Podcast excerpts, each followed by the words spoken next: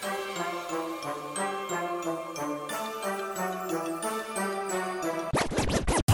er den af? Er det mon hjemme bag? Halli, hallo, og lige et øjeblik. Gammelby Samtalsstation. Det vil jeg godt, de nøjer. Så bliver han glad. Og så får vi en tur i kagen. Med vindens sus til julemandens hus. Jeg hader julen. Jeg hader den. Kranjehåb, ikke? Tag en. Stempel og blikklat. Det dufter af jul. Hej alle sammen, og velkommen til vores podcast Har lugter lidt af jul. Mit navn er Louise Falklund, og over for mig sidder mine fantastiske, smukke, dejligste veninder, Line Ryberg Rasmussen yes. og Maria Væver. Hallo! Det var en dejlig velkommen. Ja, vi gør, hvad vi kan. Kommer ikke noget igen. Du gør det også rigtig godt. Du er også bare smuk det er og fantastisk. Så god intro. Ej, tænker I bare siger det helt af jer selv. Jeg synes, det er dejligt. Det er sådan helt varm. Ja. På en ikke ubehagelig måde. Uh, moving on. Du har trykket ind på det her afsnit, og øh, hvis du har det, så kan det være, at du muligvis ikke har lyttet til de fire første, som handler om den anden verden. Det kan også være, du har, og fedt, tak. Ja. Det er vi super glade for. Hvis du ikke har, så er det faktisk også helt okay. Fordi den anden verden er ikke for alle. Den var heller ikke for os, kan vi sige. Øh, nej, på ingen måde. Nej, det, det var ikke en super julekalender, Nej. for at sige det mildt. Det bedste ved, at vi startede med den, er faktisk, at vi nu aldrig nogensinde behøver at se den igen. Ja, det blev hurtigt overstået. Det gjorde det ikke. Det blev overstået, og det var rart. Ja, det var dejligt, da det var slut. Til gengæld så ligger der 6 timers podcast med den, hvis du lige skulle have lyst, kære lytter. Det kan også godt være, at du bare, som sagt, har trykket ind på den her, fordi du gerne vil høre om Jesus og Josefine, og det forstår vi virkelig godt. Yep. Det er nemlig en julekalender, vi i hvert fald til at starte med siger, at den er vi glade for. Den har noget nostalgi, ikke? Jo, det har den jo. Vi nævner den jo faktisk i første afsnit af den anden verden. Allerede inden vi overhovedet begynder at snakke om den anden verden. Måske fordi vi godt vidste, at vi ikke gad snakke om den anden verden. Den her er bare lidt bedre som udgangspunkt. Ja, og det vi prøver på i den her podcast, det er jo at finde ud af, hvor meget tv-julekalender lugter af jul. Og det gør vi jo simpelthen ved at gå dem igennem fra afsnit 1 til afsnit 24. Vi tager alle afsnittene og genfortæller dem, og så vender vi og drejer dem og snakker lidt om, hvordan vi forholder os til det, og hvad det er, de egentlig prøver at vise os i primetime tv, hvad DR1 sender ud, og hvad TV2 sender ud, hvad det er, vi ligesom skal have ud af dem her, og hvor meget julestemning kommer vi, fordi vi elsker julen, Enormt meget. Ja. Hvis du gerne vil høre præcis, hvor meget vi elsker julen, og hvad vi forbinder med jul, så, så tag lige de første 20 minutter af første afsnit. Det, det er okay. Ja, det er altid dejligt med starten, ikke? Jo, og ligesom tage med på en rejse. Fordi nu skal vi til Bethlehem og til København. Også Nazareth. Vi, vi, skal, Vi skal mange steder. vi skal mange steder hen. Fordi vi har jo valgt Jesus og Josefine som vores næste julekalender. Og øh, den har vi sådan lige lidt, lidt hurtig info på, inden vi går i gang med at fortælle om den. Ja, altså Jesus Josefine er jo, øh, som allerede er nævnt, fra TV2. Den anden verden var fra DR, så nu leger vi med TV2. Og den er fra 2003, så vi skal et stykke tilbage i tiden. Det er nok også derfor, at den er mere nostalgisk for os, fordi vi rent faktisk har været børn, da vi så den. Øh, hvad, hvad har vi gået i der? Syvende? Wow, min hovedregning stod fuldstændig Ja, af. vi gik ud i, i 2005. Ja, ikke? Så syvende klasse. Ja, det er sådan en Ja. god alder, tænker jeg, til at se julekalender. Eller måske lidt det. Det er også lige meget. Vi så den, og det var dejligt. Øhm, den havde øh, et ret fint seertal. Den havde øh, lige omkring en million seere.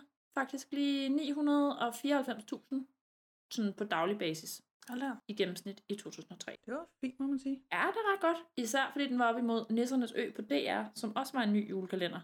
Øh, og den kan vi komme meget mere ind på, øh, når vi skal lege med den. Øh, for der er også ting at sige der. Og den havde kun 787.000 i gennemsnit. Okay. Så der vinder TV2 igen. Hvilket jo er ret interessant, fordi Nissernes Ø jo er en fortsættelse Ja. til Nissebanden. Ja. Det kan jeg da huske, at den blev slået op som, at det er en ny Nissebanden. Ja, og den er også en klassisk jul, ikke? Altså, den har nisser i titlen, hvor Jesus og Josefine er jo den første sådan religiøse take. Altså det der med, at øh, juleaften er Jesus fødselsdag og sådan noget, det har vi jo aldrig arbejdet med i en julekalender før, så vidt jeg kan huske i hvert fald. Den er skrevet, og se, det er endnu mere interessant. Den er skrevet af Nikolaj Scherfi og Bo H.R. Hansen. Hov. Dem har vi nemlig hørt før, de navne har vi ikke det? Ja, det var Ja. dejligt. Det var præcis de samme mænd, der skrev Den anden verden i 2016. Hvilket jo bare er sådan, pff, fordi hvor er vi virkelig, virkelig ikke bryder os om den anden verden, for, fordi den netop er skrevet, som den er skrevet. Mm-hmm. Så sidder vi jo med Jesus og Josefine, i hvert fald indtil videre, og sådan, Nå, ja. Nå, okay. Altså, Ja. hvad er der sket? Ja, hvad, hvad er der gået galt? Hvordan Eller fanden hvad- går hvad- man fra Jesus og Josefine til den anden verden? Ja, det forstår jeg virkelig heller ikke. Den der følelse af, at det var vimligt, og det var ubehageligt, og det var problematisk, og der var mange negative øh, adjektiver, der blev brugt der, ikke? Hvor her, indtil videre i hvert fald, vi har set de første otte afsnit nu, og der hygger jeg mig bare lidt. Ja. Sådan stille og rolig hygge. Det er ikke sådan øh, actionpræget, eller altså sådan på den måde, øh, og det er lidt nemmere at tage noter til, fordi der ikke sker lige så meget. øhm, men, men det er hyggeligt og rart. Ja. Og der er julestemning, synes jeg i hvert fald. Ja, altså jeg kunne godt mærke, da jeg sad og så den, og prøvede at huske mig selv på, at det er de samme mennesker, der har skrevet den, at jeg kan godt, jeg kan godt trække nogle tråde, og dem kan vi komme lidt ind på senere. Ja. Men det er slet, slet ikke det samme. Nej, overhovedet ikke. Det er ikke de samme følelser, jeg sidder med. Jeg har ikke råbt af skærmen på det eneste tidspunkt, tror jeg. Nej, og det er jo lidt interessant. Jeg læste et sted, jeg kan ikke huske hvor, at den er skrevet på idé fra Bubber. Ja, det læste jeg også. Øhm, men at han ligesom havde forestillet sig, tror jeg, Jesu fødsel. Så det er dem, der ligesom har taget den op og gjort det til en 12-årig Jesus. Altså det er dem, der har skrevet, faktisk, altså skrevet historien. Bubber? Bubber, yes. Bubber, yes. Det var Bubber. hans forslag til julekalenderen om Jesu fødsel. Nå, men tak til Bubber. Det ser jeg også. Altså, nå, nå, nå. Jamen, det var nemlig sådan i støbeskeen i lang tid, det der med, hvordan tager vi et take på noget kristendom i en julekalender. Men det er jo også bare en... Mm, altså, det, det, kan jo virke, det kan jo virkelig gå galt. Yep. I 2003 var folk lige så touchy. Nej, altså det havde været sværere at lave den i dag, tror jeg. I dag tror jeg ikke, du havde kunne. Uden at støde nogen, eller mange, til forskellige sider. Altså, tror jeg. jeg, jeg læste lige en artikel om, at TV2's nye julekalender næste år kommer til at fokusere på naturvidenskab. Okay. Okay. Og så tænker jeg, "Nå, men så håber jeg, at de overrasker mig, for naturvidenskab og jul er ikke nødvendigvis to ting, jeg forbinder sammen. Men igen, det er også sådan en, ej, vi rører ikke ved noget, der er sådan, vi rører ikke ved noget farligt. Nej, vi skal, vi skal ikke røre ved noget, som der er for meget sådan værdispørgsmål i, eller altså sådan, nej. Altså det eneste, jeg tænker, når jeg hører underholdning og naturvidenskab sammen, det er Martin og Ketil og Get en Lort. Det er det eneste, jeg tænker på. Det var også kvalifikfjernsyn. Det var det, det var det. Og det var jo også Bertramsens søn, ja. der var Dr. Pjuskebusk, ikke? Jo. Så. Men det er ikke særlig julet. Nej, det er det ikke. Det er rigtigt. Og apropos særlig julet. Vi har det jo sådan, at når vi har set en julekalender, så her i den her podcast, så til sidst, så sætter vi den op i vores pointsystem, Mm. hvor at vi ud fra det vurderer, hvor meget lugter den af jul. Og så til sidst, så har vi forhåbentlig en rigtig fed liste, som øh, vi ligesom kan dele med dig, kære lytter, og sige, hvis du vil have julehumør, så skal du bare se den her. Lige nu er der kun én på, og den kan vi jo snakke om i sidste afsnit af den her, hvor at den lægger sig i forhold til Jesus og Josefine. Mit bud er, at den kommer til at lægge sig under. Jeg tror også, øh, jeg tror ikke, der bliver noget spørgsmål øh, omkring, hvad for en af dem, vi kommer til at arbejde med, af de her to, der vinder på julestemning. Fordi det bliver ikke svært at overgå den anden verden.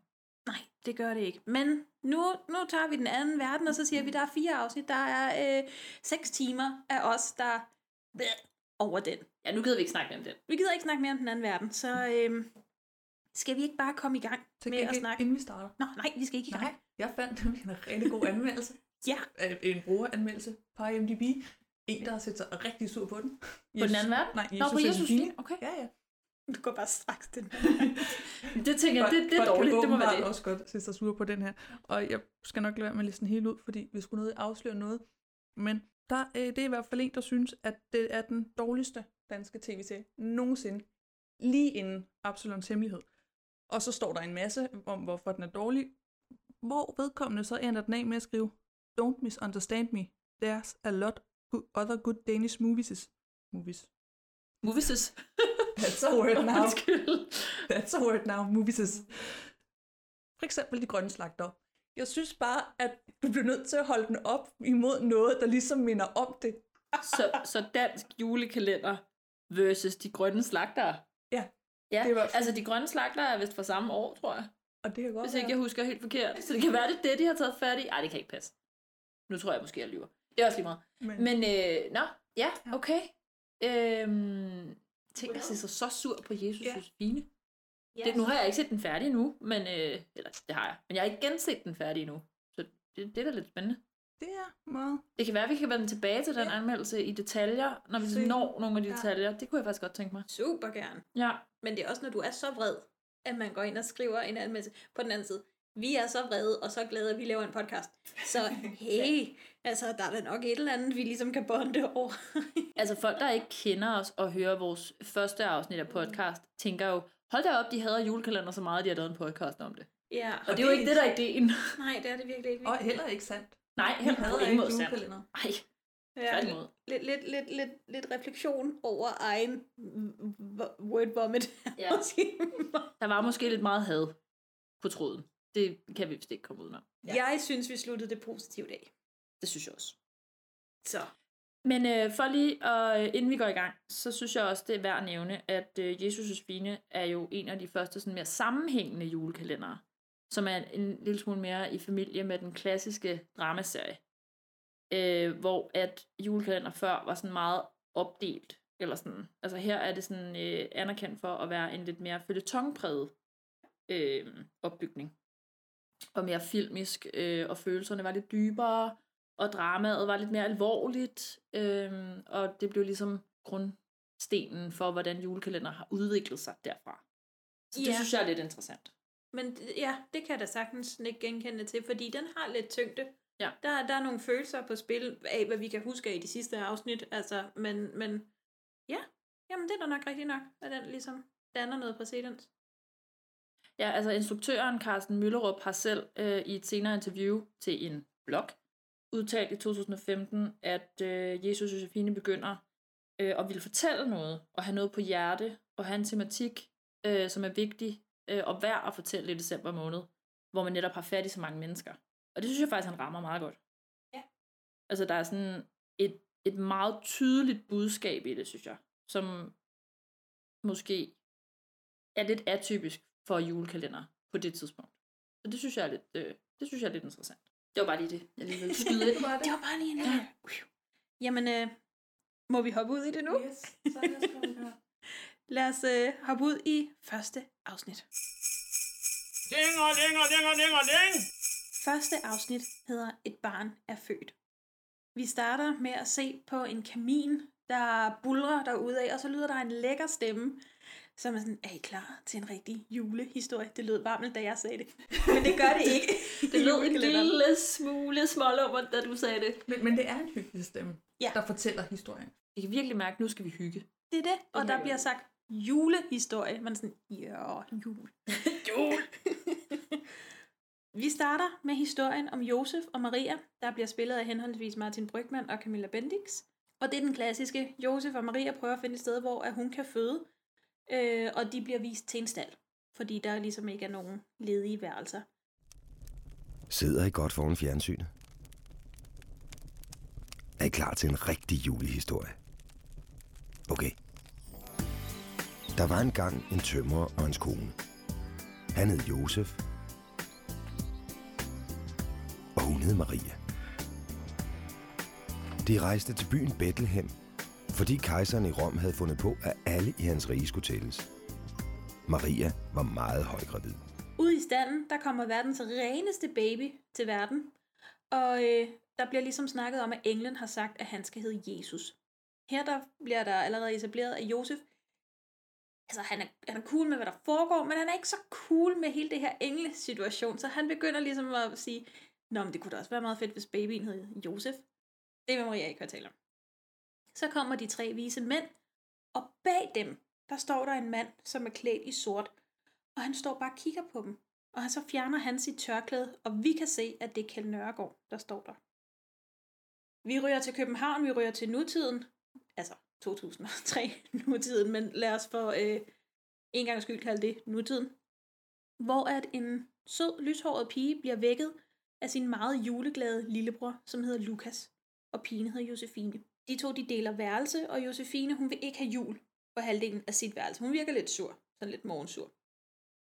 man kommer ud til køkkenet, hvor at der er dækket op til morgen. Øhm, sådan en rigtig hyggeligt morgenbord, hvor faren fortæller, at han har bagt 1. december boller.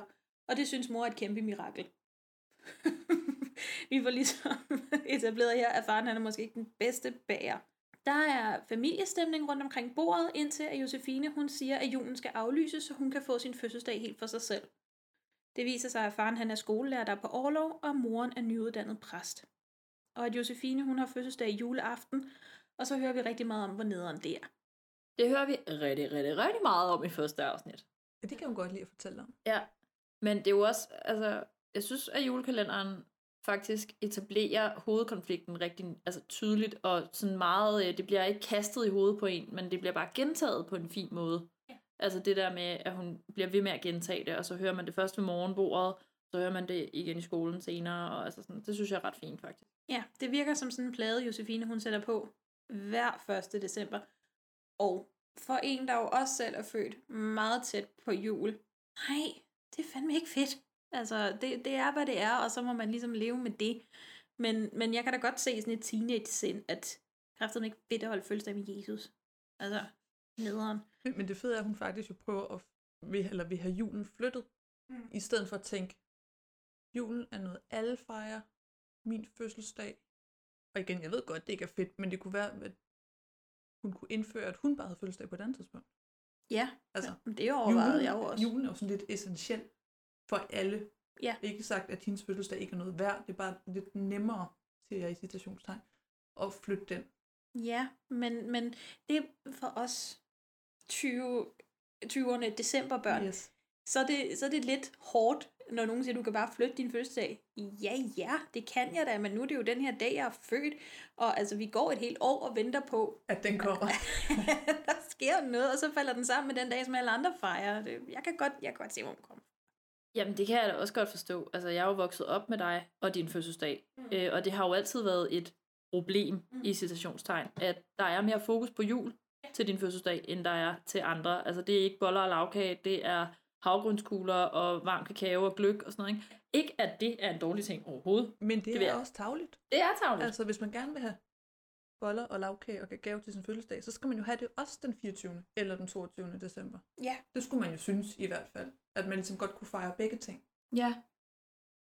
Ja, men moren hun foreslår også, at øh, Josefine kan holde fødselsdag om formiddagen, og så kan de fejre Jesus om aftenen. Og den besked bliver ikke modtaget skide godt. Ej, det kan man ikke påstå. Nej, så Josefine hun tager hjem til sin ven Oscar, som jo er spillet af Ras. Ras, nemlig. Rasmus Ott. Oscar har degoer. Det er sådan nogle små mus og rotte lignende øh, demidutter. De er ikke selv store. Altså, hed, hvad, de, de hedder degoer. Jeg kunne ikke finde ud af, om de hed degoer eller dingoer, eller hvad, jeg, jeg synes, det var meget forvirrende for mig, hvad det var for dyr. Men vi så den med undertekster, tror jeg. Ja. Ah, trick. Degoer. Øhm, og en af dem hedder Stella, og hun skal snart føde. Josefine, hun snakker lidt frem og tilbage med Oscar, og det er lidt tydeligt, at de to de er rigtig gode venner. Og han hører på hendes, øh, jeg kan ikke lide at have fødselsdag samme øh, dag, og nikker bare sådan lidt til det. Øhm, og hun spørger, om de ikke skal rejse væk, hvor, øh, til et sted, hvor de ikke fejrer jul, og så kan de fejre Josefine aften i stedet for. Oscar han prøver lidt at tale udenom og siger, at øh, han kunne rigtig godt tænke sig, at de spillede Josef og Maria i klassens krybespil, som de er ved at sætte op. Og der vil Josefine, Josefine hellere spille æslet. Ja, hun har lidt teen attitude, ikke? Altså, allerede over for moren, øh, der bemærkede jeg, at øh, da Oscar ringer, så siger hun ordret til ham, jamen jeg sidder bare lige og får at vide, at jeg ikke er lige så vigtig som Jesus, så jeg bare kan holde fødselsdag om formiddagen. det er ret sjovt leveret, for jeg synes faktisk, hun leverer den replik ret overbevisende. Øh, underholdende, samtidig med, at man også godt får lov at lugte til, at, at hun har noget teen attitude på vej. Hun er 12, ikke? Passer det ikke meget godt med... Jo. Det må hun være. Jeg tror, hun er 12. Så hende, der spiller Josefine, hedder Pernille K. Højer, og hun, hun gør det altså ret fint. Ja, hun spiller virkelig godt, synes jeg. Vi følger Josefine og Oscar hen øh, i skolen, og vi ser dem sidde i klassen, hvor de er ved at få de- uddelt roller. Og øh, Josefine starter igen samme plade, og her er det ret fedt, at klassen er sådan, kunne vi slippe bare for et års skyld? For hvis hun kører den af altid, så fandme også være træt som klassekammerat. Det er lidt sjovt, at de sådan, Ku- Kunne vi slippe for at høre om Josefines fødselsdag i år? please. Ja, de viser ret nemt, at alle er super trætte af at høre hende brokke sig, ikke? Men øh, Josefine, hun prøver sådan lidt at, øh, at skaffe hende og Oscar rollen som æsel, men den får de ikke. De bliver til Maria og Josef. Og deres lærer, som er spillet af Bodil Jørgensen, hun skal spille engel. Og her, der snakker de lidt frem og tilbage om det her med, at Jesus har fødselsdag den dag, og hvor irriterende det er. Og der siger læreren, som virker som sådan en, mm, det skal vi lige huske på det her, at hvis Jesus havde været død som spædbarn, så havde vi mennesker ikke lært at tilgive hinanden, og så ville Gud ikke kunne lide os. Den får sådan lidt lov til at hænge, men det virker som om, det er noget, der er vigtigt.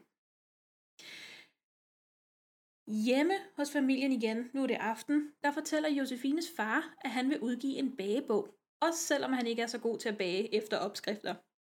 Det bliver fortalt, at han tidligere har lavet en børnebog, hvor han kun nåede til side 7, fordi han ikke lige vidste, hvordan den skulle slutte. Men han vil kalde bagebogen for Jespers bagebibel. Det synes jeg er en ret fed titel. Ja. Ja, fint nok. Oscar ringer efter Josefine, fordi Stella, den gravide Dego, er blevet væk. Og mens de leder, kommer der en mand ind. Og det er jo den mand, vi har set stå bag ved de vise, de vise mænd. Det var de vise mænd, ikke? Jeg er ikke sikker på, om det er de vise mænd. Altså, det havde jeg faktisk tænkt, jeg ville spørge til. Jeg, jeg kan ikke Er det det? Er Nej, det nej, det er sgu da mig, der lyver. Det er hyrderne. Ja, det er hyrderne, ikke? Ja, de kom først. Ja, jeg tænker det er nemlig også, det er hyrderne først. i Øh, jeg var sådan lidt, er det hyrderne? Er det de tre vismænd? Er det bare random mænd? Jeg er forvirret. Men det må være hyrderne. Det er Det rigtigt. er fuldstændig hyrderne. Så øh, i starten er det hyrderne, vi ser. Og det er Kjell Nørgaard, vi ser bag ved hyrderne. Og nu kommer Kjell Nørgaard ind til Oscar og Josefine. Og han har fundet Stella og hendes nyfødte unger. Og Josefine synes egentlig, at han er venlig nok, men Oscar synes, han er sådan lige lidt mærkelig.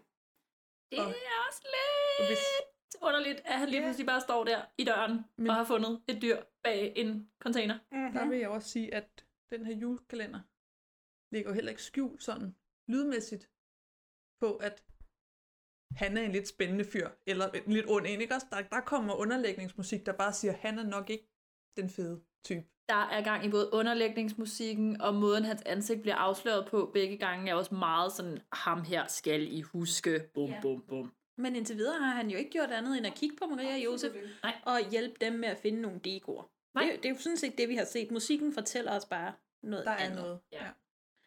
Øhm, Josefine, hun tager hjem i seng, og så ligger hun med sin halskæde, som er sådan en halskæde, hvor at der er sådan en cirkel, man kan spænde, og på den cirkel, der står der I love you. Og den halskæde kan jeg huske, at den fulgte med julekalenderen, eller man kunne købe den, eller sådan noget. Man kunne få den i BR. Ej, man, alle havde den der skide Yep. halskæde. Og af en person, der ikke vil dele sin fødselsdag med Jesus, så beder hun rigtig meget til Gud. Ja, det gør hun. Eller hvem der nu er derude. Eller hvem der nu er derude. Og hun øh, beder og spørger, om han ikke vil passe godt på Oscars degoer, og om han ikke godt vil rykke julen til en anden dag end den 24. For hun kan ikke klare at holde fødselsdag. Øh, hun kan ikke klare, at hun ikke kan holde sin fødselsdag i fred. Og som hun færdiggør sin bøn til hvem end der er derude, så ryger hendes vindue op, og vi rykker til Bethlehem i år 0, hvor det samme sker med døren til laden, hvor øh, Josef og Maria sidder. Ja, altså der bliver ligesom illustreret, at de to storylines på en eller anden måde bindes sammen. Ikke? Ja. Altså der sker det samme i begge tider. Ja. Det der med, at der bliver blæst noget op. Ja, lige præcis. Og øh, det er afsnit 1. Jamen, hvordan er det nu lige afsnit 1 slutter? Hvad er det? Hvad er det? Jo, jo, det Nå, ved altså du med godt. musikvideoen. Ja, præcis. Nå. Med øh, Jesus og Josefine. Det er jo noget helt nyt, vi har fat i nu. At der er musik, det var der jo ikke i den anden verden. Nej, Altså det er jo, der var den der horrible introsang, men øh, der er også en introsang her, ikke? Og så her er der også en sang til sidst. Men det er jo så faktisk introsangen, de lige slutter med i det her Jo, jo, men afsnit. der er musikvideo til, Ja. og det er jo nyt. Ja, og der er utrolig meget spoiler alerts i de altså- musikvideoer. Virkelig enig. Øh, jeg har også øh, tænkt rigtig meget. Det må godt nok, øh, eller det er jo også en, en tid før spoiler-begrebet er opfundet. For der bliver godt nok vist meget for hele julekalenderen Ja, i den video. ja, det gør det jo egentlig. Ja, men det gør der virkelig. Øh, både i øh, Jesuland og i nutidland, og der er mange ting, nu vil jeg ikke sige, hvad det er, men jeg tænkte, hold da op. Nå ja, det skal jeg også. Nå ja, Men- men det er nej, rigtigt. Det går igen i mange musikvideoerne. Jamen, den her er den slemmeste, synes jeg, hvis man skal tage det op på, øh, altså i forhold til spoilers. Mm. Men det er jo egentlig ret sjovt det her med, at det slutter med en musikvideo. Jeg kan huske, da jeg så, så den der i 2003, jeg synes, det er skide irriterende. Ja. Kæft, hvor jeg havde de der musikvideoer. Ja. Hvorfor kan de ikke synge inden i julekalenderen? Det var man ligesom vant til. Ja, fra Pyrus og alle de Ja. andre. Ja. Hvorfor, hvorfor, hvorfor skal vi se det her? Men det er bare endnu et tegn på, hvor meget de har tænkt, at vi skal prøve noget nyt. Altså formatet skal ændres. Øh, også det der med, at der kun er én sang per afsnit og sådan noget. Ikke? Altså, øh, det er der måske egentlig også i de andre. Men det er bare fordi, de så bliver spillet flere gange. Øh, men det, det er meget nyt det her med, at der kommer en musikvideo, og øh, at den ikke, er, altså, den ikke hører til handlingen overhovedet, den musik, vi hører. Øh, og jeg synes, det, det er egentlig en fin nok sang. Jeg kan meget godt lide den. Jeg synes både Martin Brygman og øh, Julie fra Popstars, som hedder Julie Julie, Bertelsen. Det er det, hun hedder. Øh, gør det rigtig godt. Altså, de synger godt, og det er jo stadig en sang, der bliver spillet vanvittigt meget i dag. Ja, det er jo en klassiker. Ja, det er jo kun jul en gang om året, ikke? desværre. Afsnit 2 hedder øh, Guld, Røgelse og Myreskær. Der kommer de vise mænd ind. Vi starter i år 0 øh, ved Kong Herodes Hof. Men må jeg afbryde allerede nu så? Det er bare fordi, øh, jeg har jo allerede øh, sagt, øh, i hvert fald til jer, at noget af det, jeg allerbedst kan lide, Mm. det er resuméet. Ja. Og der siger han nemlig sætningen, hvad lavede ham den mystiske foran den stald, hvor Jesusbarnet blev født for 2000 år siden? Og jeg synes bare, den måde, det bliver sagt på, er bare sådan, wow, hvor er det egentlig bare dybt underligt, det der foregår. Altså, men hvor de bare er gået hen over det i selve handlingen, som om sådan, nå ja, Jamen, det er der bare. Det- Ja. ja, undskyld, det Det var ikke for at afbryde. de der resuméer, de er super gode. Anyways. Ja. Vi starter i år 0 ved Kong Herodes Hof, og Kong Herodes spilles af Asger Asger. Rea, og det er dejligt. Jeg blev ikke glad, Jo, det gjorde da jeg så en ørkensøn. Jeg blev så glad. Ørkens, hvad siger man? En ørkensøn? Ja. De tre vismænd på Østerland kommer ind for at spørge vej til Jesus barnet, som er jødernes nyfødte konge, da de er faret vild. Og kong Herodes, han er ikke vild med det her, fordi at, øhm, han siger, at jeres hvad hedder sådan noget, næste konge er min søn og sidder derovre, og han hedder desuden også Herodes. Ja, han hedder desuden også Herodes. Ja, Der er mig Herodes, og så er der næste Herodes. Ja, altså, øh, den eneste rigtige konge, han hedder Herodes. Sådan er det bare. og, og sådan er det bare. Så kommer ypperste præsten Joshua, som bliver spillet af Torben Seller, ind. Han er den blinde seer og fortæller, at en hersker skal fødes i Bethlehem. Så kong Herodes han, øh, beder vismændene om at tage til Bethlehem og finde Jesu barnet og tilbede den nye konge, eller og så komme tilbage, så de kan tilbede ham sammen. Jeg forstår ikke, om han skal tage barnet med, eller om de vismændene skal tage barnet med tilbage. Nej, undskyld, jeg stussede mere over, hvor er det, de beder? Hvor er det, de skal tage hen? Hvad sagde jeg? Til Bethlehem? Det er måden, du siger det på. Bethlehem? Bethlehem. Der er et eller andet. Der er noget. Jeg, jeg bemærkede mere, at du ikke kommenterede på Askereas tøj. Fordi Han var klædt ud som kong men jeg, kan, jeg, jeg, jeg ved ikke, hver gang han er i billedet, så tænker jeg bare, hvad laver det tøj? Altså, det kan godt være, at det er øh, godt nok for tid, og sådan. Jeg er måske heller ikke den bedste at spørge med sådan noget. Men jeg synes bare, at han er sådan lidt, sådan lidt halvnøgen i, sit, Ja. i sit outfit. Altså, han sidder jo ikke bare overkrop. Ja, med sådan en guldfætter Ja, dimmer. det er nok ikke guld, vel, men sådan en fancy ting på. Og en lille smykkedimmer Ja. og sådan noget. Jeg tænker, det var sådan, øh, man så ud. De tænker, at det var sådan, man så ud i år 0, tænker jeg. Ja, okay, ja. Det er rimelig godt skåret faktisk på det tidspunkt, jeg skal have. Udmærket. Det næste, vi ser, er Josef og Maria i stallen stadig. Går ud fra. De snakker om, øh, Maria siger, se hans små gudehænder, og Josef siger ting som, nej, det er da gode tømmerhænder. Og så kommer de tre vismænd ind og spørger, om de må se den nyfødte konge. Og så er vi færdige med det. Så er det. Så er vi færdige med det. Moving on. Så tager vi øh, direkte tilbage til 2003 i København. Josefine, hun øver sine replikker til krybespillet ved morgenbordet, og siger, at hun egentlig ikke tror, at Jomfru Maria talte sådan. Hvor til far Jesper siger, det tror jeg da egentlig, du har ret i, øhm, fordi man ved ikke særlig meget om, om dem, og det eneste, man ved, det er vel egentlig, at Josef, Josef okay, Det er et svært navn. ja, især fordi han hedder Jesus.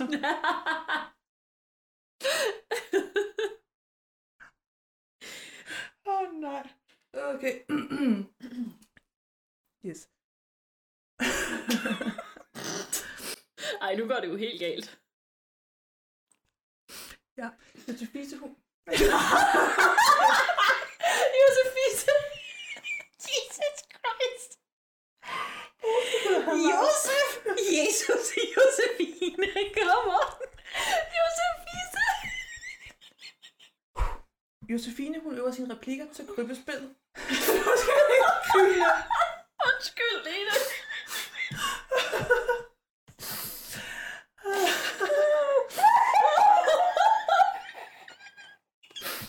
Åh, oh, det kommer til at blive rigtig svært, men vi skal godt have brugt det navn meget. Sikkert begynde at kalde det noget andet. Guld. The female J. Okay. Nu græder jeg lidt. Tag den forfra. Hun Ja. Nu græder jeg lidt. Er du færdig med at græde? ja. Godt. Josefine øver sine replikker til krybespillet ved morgenbordet, og siger, at hun ikke tror, at Jomfru Maria egentlig taler sådan, som replikkerne skal fremføres.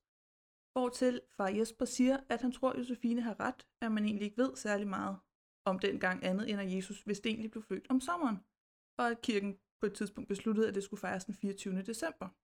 Her tænker jeg, synes han selv, det er det rigtige publikum. Det skulle man jo ikke. Det, ud til kender han ikke sin datter. Det virker lidt mærkeligt, ikke?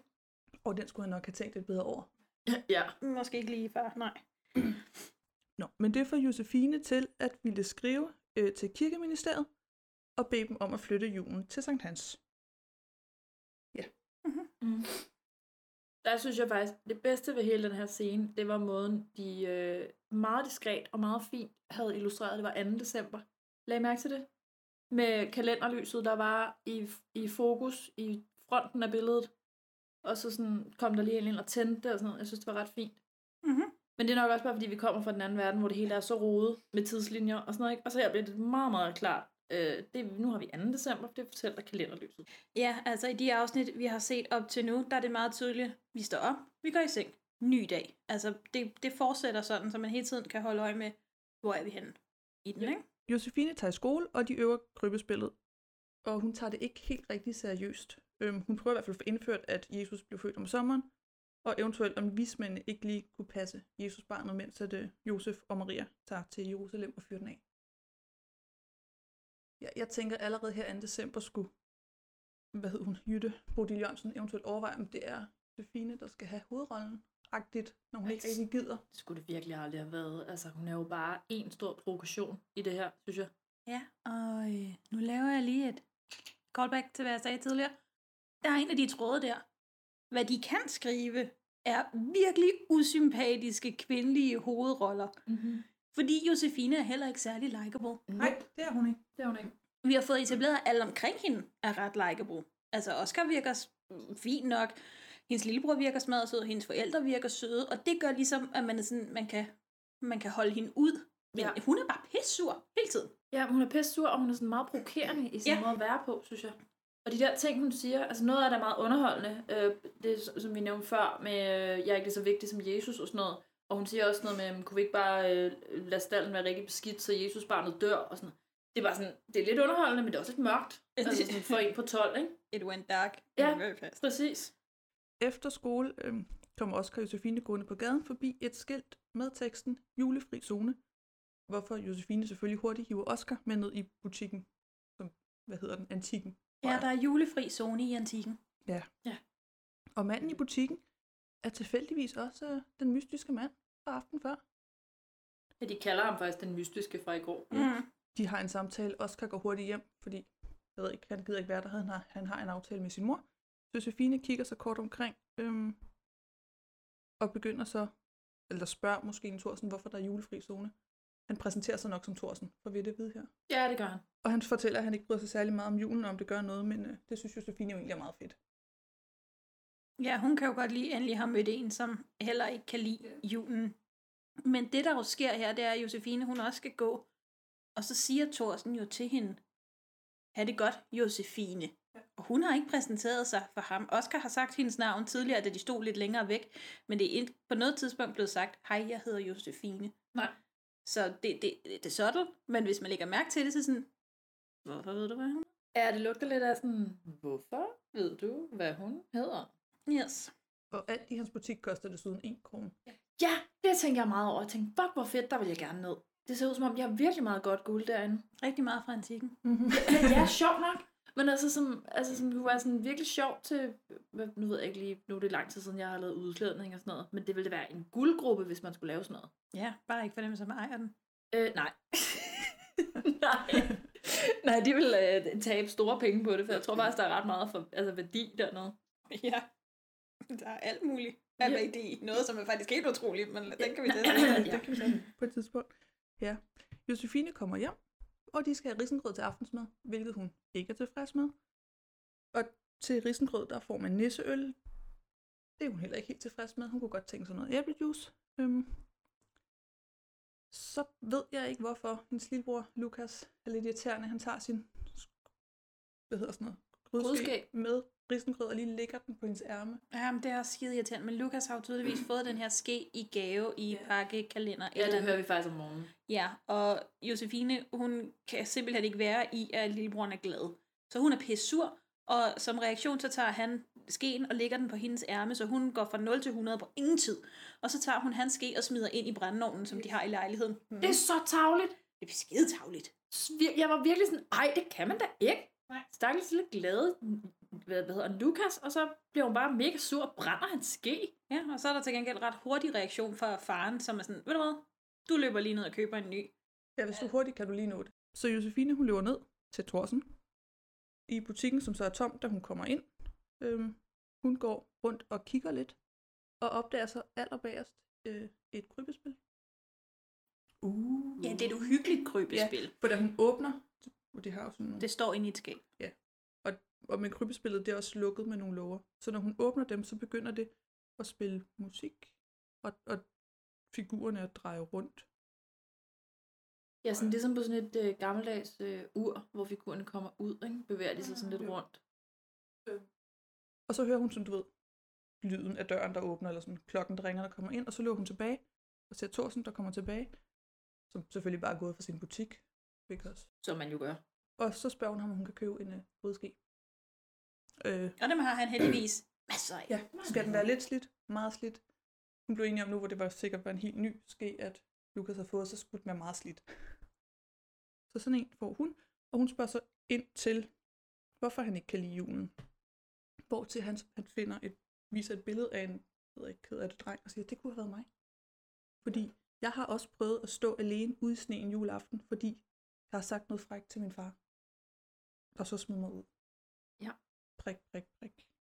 Ja, og, og siden dengang har han ikke holde jul. Ja. Simpelthen. Man siger også, og der stod jeg så helt alene. Jeg måtte vikle nogle gamle aviser rundt om benene og sove i en kold opgang. Så er der julestemning. Mørkt, tænkte jeg Meget. bare. Okay. Ja, men over det hele i butikken, hvis man sådan lige kigger rundt i baggrunden, der var også slanger. Mm. Altså, der er slangemotiver überalt. Ja, og der er også udstoppet dyr over det hele. Mm. Og jeg kunne bare ikke lade være med at tænke på andet end øh, stuen i Psycho. Har I set den? Nå, okay. Det er jo ellers en klassiker, og den er nemlig meget kendt for, at der er udstoppede dyr over det hele, med næb, der peger imod ham og sådan noget, som, altså, som, altså sådan noget med, at altså, det er sat op for, at han skal slå ihjel, eller han er ond, eller sådan noget. Ikke? Og derfor synes jeg, det var lidt interessant, at de har sat det rundt omkring Thorsen fra alle vinkler. Josefine kommer hjem, hun afleverer skeen til Lukas og siger undskyld, og så på opfordring læser hun brevet til kirkeministeriet op. Så går hun i seng og beder igen til Gud om, at hun gerne vil have julefri zone over det hele. Ja. Og så det aller sidste, vi ser inden afsnittets musikvideo, er Thorsen, der står og kigger på krybespillet, mens han smiler lidt lumsk måske. Ja, der, Ah, der er noget. der bliver lagt op til, at Thorsten, han er, han har lidt af en lurendrejer. Ja, og musikken er der igen, ikke? ligesom du nævnte før, Line. Altså den der sådan underlægningsmusik, som er sådan lidt, ikke lidt, den er temmelig ond. Altså den er sådan meget klassisk ond. Og sådan, puha, hvad skal der ske her? Hvem er han? Og hvorfor er det inde i et skab? Og sådan nogle ting. Men jeg synes bare, det fungerer så godt, fordi vi har stadig ikke fået overhovedet at vide, at han skulle være ond. Nej, overhovedet ikke. Han har bare været venlig over for Josefine. Han har en lidt underlig butik. Han er lidt spøjs. Ja, han stiger også et meget efter hende, ikke? Men så kommer der musikvideo. Du sagde tidligere, at du ikke synes, at musikken passede til det, vi så. Ja. Det synes jeg, den gør. Fordi lige her, der kommer der jo smil, prinsesse. Oh, Ja, men her Jørgensen. passer den også, og det har jeg også skrevet rigtig meget om, faktisk. Ja, med Jimmy Jørgensen, som øh, synger den. Og det er jo en meget spøjs musikvideo, og da man så den som lille, så tænkte man, hvad fanden er det, de laver? Mm-hmm. For det er jo en masse piger, som står i sådan Ja, kedeldragter. røde kedelagter. i, ja, i et kedelrum, altså boiler room-agtigt, hvor de står og fejrer på bare tær, og så står han i sådan noget sort, lidt majestætisk tøj. Ja, det ligner lidt noget sådan, sådan ond dronning i et eventyr, vel på. Det ligner noget, at øh, Sarah. Lund, Præcis, en lidt, lidt billigere version måske, True. men samme stil, ikke? Jo, og så står han og synger om den her øh, prinsesse, som skal smile. Det, det, åh, jeg elsker den sang. Ja, Ja, det, det giver, det giver ikke nogen mening i andet afsnit, men altså, man forstår ikke spoiler alerten på det her tidspunkt, hvis man ikke har set noget før. Men Nej, men jeg kan rigtig godt lide, at den nemlig ikke nødvendigvis kun fungerer som spoiler alert. Den fungerer som en stemningsskabende ting ja. også. Fordi der bliver klippet direkte fra Thorsen, der står og kigger på det her krybespil, hen til det her, som altså allerede nu associerer, associ, hvad er det? associerer. Det er virkelig Associ- et problem med det ord igen. Jamen, jeg kan ikke det ord, jeg ved ikke. Ja, tak. Øh, Det tror jeg ikke, er til noget. Associerer. Associere. Associerer. Associere. Associere.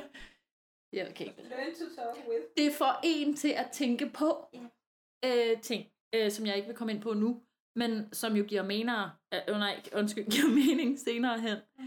Og lagde I mærke til øh, billederne, der bliver vist af Thorsen. Det er jo primært hans Mm. mm. øh, klip, der bliver vist. Hvordan hans hår udvikler sig. Det er sådan, det, Det, bliver vildere og vildere, Det bliver vildere og vildere og kommer til mere og mere at ligne noget. Det gør det, det ligner hentehår. Ja, det var ikke det, jeg mente. I know. Men det var afsnit to. Det var Det var afsnit også to, to, ja. Jeg har fået et brev. Hugo Mortensen, Danmark, står der. Afsnit 3, det hedder Flugten til Ægypten. Uh. Ja, hvad må det kan handle om?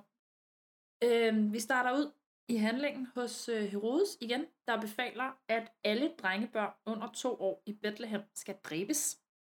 Ja, fordi de kan ikke finde kongen. Præcis. De kan ikke finde øh, Jesu barnet. Øh, og en eller anden uheldig vagt har fået den chance, at han skal fortælle, at øh, de tre vise mænd ikke er kommet tilbage. De har valgt tage en anden vej hjem. Så kommer øh, ypperste præsten ind og er meget øh, højlydt imod af den her befaling omkring øh, drengebørn, der skal dø, og hvad med de uskyldige børn, og så videre, og så videre. Og han bliver så fyret. Kort efter viser der sig en engel for Josef og Maria. Er det en skuespiller, vi kender? Det er jeg lidt i tvivl om. Det er ikke skrevet noget. Så er det en meget ung version af en i hvert fald. Jeg kunne ikke kende hende umiddelbart. Jeg kunne selvfølgelig have googlet det, men det valgte jeg at lade være med. Mm. Øh, og de, eller hun, undskyld, øh, beder dem flygte øh, midlertidigt til Ægypten. Og så insisterer Maria øh, meget voldsomt på, at hun skal have krybben med. Og det synes jeg bare er så random, at jeg ikke helt kan lade være med øh, at være på Josefs side her. Kastet med slæb, det lort selv. Ja, altså. præcis. Også meget stor og meget uhandig. Den er så uhandig, som han selv siger. Altså, du kan ikke have en krybbe med det, vi er på flugt. Jo jo, den skal følge mig hele mit liv. Den skal være et plot point senere, ja. som det skal med. Den har writersne valgt er vigtig, så den skal med. Ja, men tidligere så står Josef også inde i en anden mand, mands stald. Altså, det kunne blive et skidegodt tømmerværksted. Ja, men det er ikke dit. Ja. Men Josef er så dejlig random. Altså, jeg, jeg kan sgu godt lide ham. Jeg synes virkelig, Martin Brygman er perfekt. Ja, rolle. han spiller ham godt.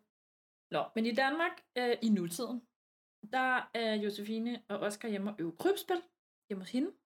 Og bagefter gør de det også i skolen. Og, men Josefine, hun er hele tiden mere optaget af spørgsmålet om, Jesus virkelig er Guds søn. Det er ligesom, ligesom i første afsnit, der handlede det om, at hun havde fødselsdag juleaften. Så er det her ligesom et spørgsmål, der går igen i hele afsnittet. Efter skole, så går de til Thorsens butik for at finde kostymer til krybespillet, fordi det har lærer Jytte sagt kunne være dejligt, hvis nogen kunne gøre. Men øh, Thorsen siger, her, da de er nede i butikken efter kostymer, at alle mennesker er guder. Og øh, det er efter, at Josefine har vist Oscar det her krybespil, hun har fundet. Ja, Er det ikke sådan, der? Jo, jo, og må jeg sige noget der? Det må du i hvert fald. Fordi hun vil meget gerne vise Oscar det der krybespil. Og går hen, og så siger hun, se, og stikker fingeren dur ned i krybben. Ja, det lader det, også hun, det gjorde hun ikke i første afsnit. Nej. Der så hun bare, at hun åbnede det, og så begyndte de at ruske til rundt, mens musikken spillede. Ja, jeg er helt enig.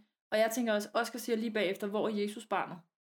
Det er også en ting. Altså, hvorfor har hun ikke tænkt over det, eller bemærket det, eller nu stikker hun bare fingeren lige ned i den. Bare Som sådan- om det er helt naturligt. Præcis. Det ser så dumt ud. Meget mærkeligt. Det er lidt som om, der er blevet klippet en scene fra, fra episode 2. Ja, så de kunne kunne ramme, så de ramte de der 22 minutter, eller hvor meget det skal Ja, være. hvor man er sådan, "Øh, nej, nej, den skulle vi nok lige have brugt, fordi hun virker sådan rimelig, den skal bare være her, mine fingre. Ja. Oscar virker ikke synderligt interesseret i det her krybespil, øh, for uden det med, at Jesus mangler. Øh, og man kan godt mærke, at han ligesom har tankerne et andet sted. Han er mere fokuseret på at finde en måde at spørge Josefine om et meget vigtigt spørgsmål, som han i næste scene får fremstammet er, om hun vil komme sammen. Altså, it takes balls. It takes balls. Jeg det. synes, han gør det rimelig stærkt af en 1 på 12. Gør han og det? Jeg synes altså også, det er helt hederligt spillet. Det synes jeg også. Det er virkelig sødt. Ja. Øh, men man kan også bare mærke den akavede stemning, ikke?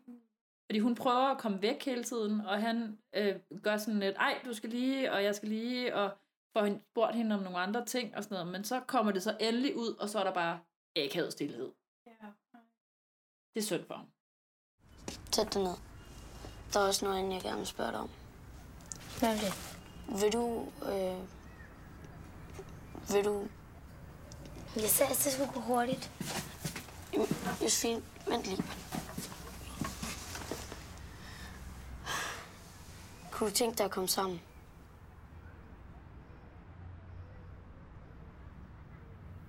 Jamen, kan vi jo venner. Mm, At være kæreste er jo også at være en slags venner. Jeg vil godt lige tænke over det. Okay? Det er synd for, man kan jo ikke tvinge nogen til at være forelsket i en, men, men samtidig så det der med, at han virkelig har taget sig selv op til, nu skal han spørge hende, og så hun forsøger at komme væk. Mm. Det er også sådan, nej, vil du ikke godt lige blive, så jeg kan få spurgt dig? Så må du mindst sige nej bagefter. Ja, helt ærligt.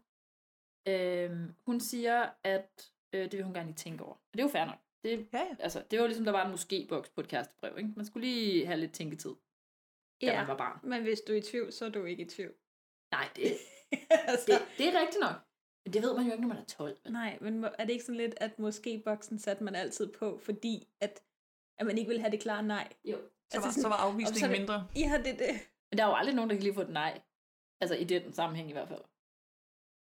Nå, men om aftenen øh, hjemme hos Josefines familie, så øh, ændrer hun i mors prædiken. Det synes jeg er øh, rimelig provokerende lavet. Og Ja, men hvad var hendes plan her? Tror hun ikke, moren læser den igennem igen? det var også det, jeg sad og tænkte. Det er meget fint. Du gør hendes sparearbejde større, fordi hun går ikke op. Og, altså, hun var ikke færdig med den. Nej, og hun går heller ikke op øh, flere dage efter og prædiker, uden at have læst den igen, tænker jeg. Og så skal hun godt nok kunne huske godt i hvert fald. Men øh, i øh, den prædiken, som Josefine selv skriver, hvis man kan sige det, det, der fremhæver hun igen den her tvivl om, hvorvidt Jesus virkelig er Guds søn, og citerer jo øvrigt også øh, Thorsens kommentar om, at alle er guder, øh, hvilket moren er sådan, det er da noget vrøvl. Øhm, mor opdager ret kort efter, at det er sket, og skælder hende lidt ud. Meget lidt, synes jeg, i forhold til, hvad det er, hun har gjort. Altså, det er morens arbejde, hun har været inde og pille i. Det, jeg var eddermame blevet tosset, hvis der var nogen, der havde skrevet om i min opgave, eller sådan noget, flere dage før jeg skulle aflevere. Er det også hendes første prædiken? Ja, det er det. Det er hendes første... Øh, Jamen, det gør det jo bare endnu værre. Altså, hvorfor, hvorfor, hvorfor skal de skrive sådan nogle egoistiske, irriterende hovedpersoner? Nå. De skal Øhm. have en dannelsesrejse. Ja, det er også rigtigt. Og den, den er vi jo med på. Vi er jo med på en rejse. Nå. Øh, hun beder til sidst igen i afsnittet til Gud, eller hvem det nu er, der er derude. Øhm, og her, der siger hun faktisk ret sødt, synes jeg, om hun ikke kan få hjælp til, at Oscar ikke bliver for ked af det, fordi at hun skal fortælle ham, at hun ikke vil være kæreste. Ja, der viser hun lidt en likeable side, at hun jo holder af ham. Hun er bare ikke forelsket i ham. Ja.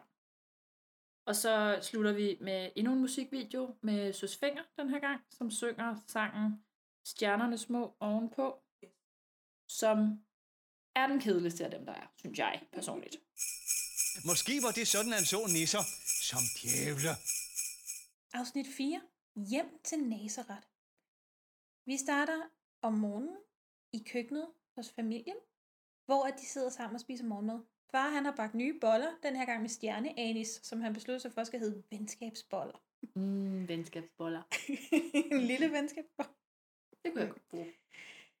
Josefine, hun har åbenbart allerede fået svar til sit, øh, eller på sit brev til kirkeministeriet. De rykker hurtigt. Ja. Ej, men posten har været så hurtig i Der skrev jeg 2003 jo. det var hurtigt. Altså, hun læste op den anden om aftenen, så Ja. der har hun ikke sendt det endnu. Nej, Den præcis. fjerde om morgenen har hun svar. Ja. Det nogle ville ikke andre, ske i dag. Det var nogle andre tider. Der var PostNord Ja, det var ikke det. lige så hårdt presset. Ja, det var også før, det hed PostNord. Ja, det var Post Post Danmark. Ja. Det gjorde tydeligvis en forskel. Ja, åbenbart. Josefine, hun læser brevet højt og siger, at kirkeministeriet de har efterkommet hendes ønske om at rykke juleaften. Det viser sig bare ikke lige helt at være sandheden, men øh, kirkeministeriet ønsker hende dog en god fødselsdag alligevel. Og det var sødt af dem. Ja, altså også rimelig vildt, at kirkeministeriet lige har tid til bare at svare en 12-årig random pige. Ja, en ting er faktisk, at Post Danmark arbejdede hurtigt, men kirkeministeriet har ja. heller ikke meget at lave. Nej, det er det, jeg tænker. På skolen, der spørger Oscar øh, Josefine, om hun har tænkt over det, han spurgte om i går. Og hun siger nej, ikke nu. De øh, ankommer med de der kostymer, som de har fundet hos Thorsen, og læreren bliver meget begejstret for dem, og de andre elever er ikke skide begejstrede for dem. Men på den anden side, det ligner klassisk krybespils kostymer. Så hvad havde de regnet med? Altså, jeg synes, de er ret fine, de der kostymer. De er da ikke sådan slemme. Prøv at forestille dig, hvis de havde kommet med det, som Ascaria sidder med. Og hende der Emilie skulle have haft det på. Altså, så kunne jeg godt forstå, at hun havde brukket sig lidt. Læreren, som jo simpelthen glæder sig så meget til at spille engel, hun går også helt i spund over sit nye englekostyme. Hjemme i Oscars skur, der sidder Oscar og Josefine med degoerne. Oscar han har døbt en af de nye dego-unger for Josefine, fordi den også er født i december. De sidder og snakker, og Josefine hun siger til Oscar, at hun har mest lyst til bare at være venner, og at hun altså ikke er rigtig forelsket i ham. Men Oscar har ikke lyst til, at de bare skal være venner, så han går. Ja, man kan vist godt sige, at det er enter drama ras vi får nu. Altså, han går igen lidt sådan fra 1 til 100 på dramaskalaen, ikke? Jo. Det er, jeg kan godt forstå, det er svært, og hun, altså, hun siger det også sådan lidt, lidt hårdt, synes jeg. Ja. Jeg tror ikke, jeg er forelsket. Au.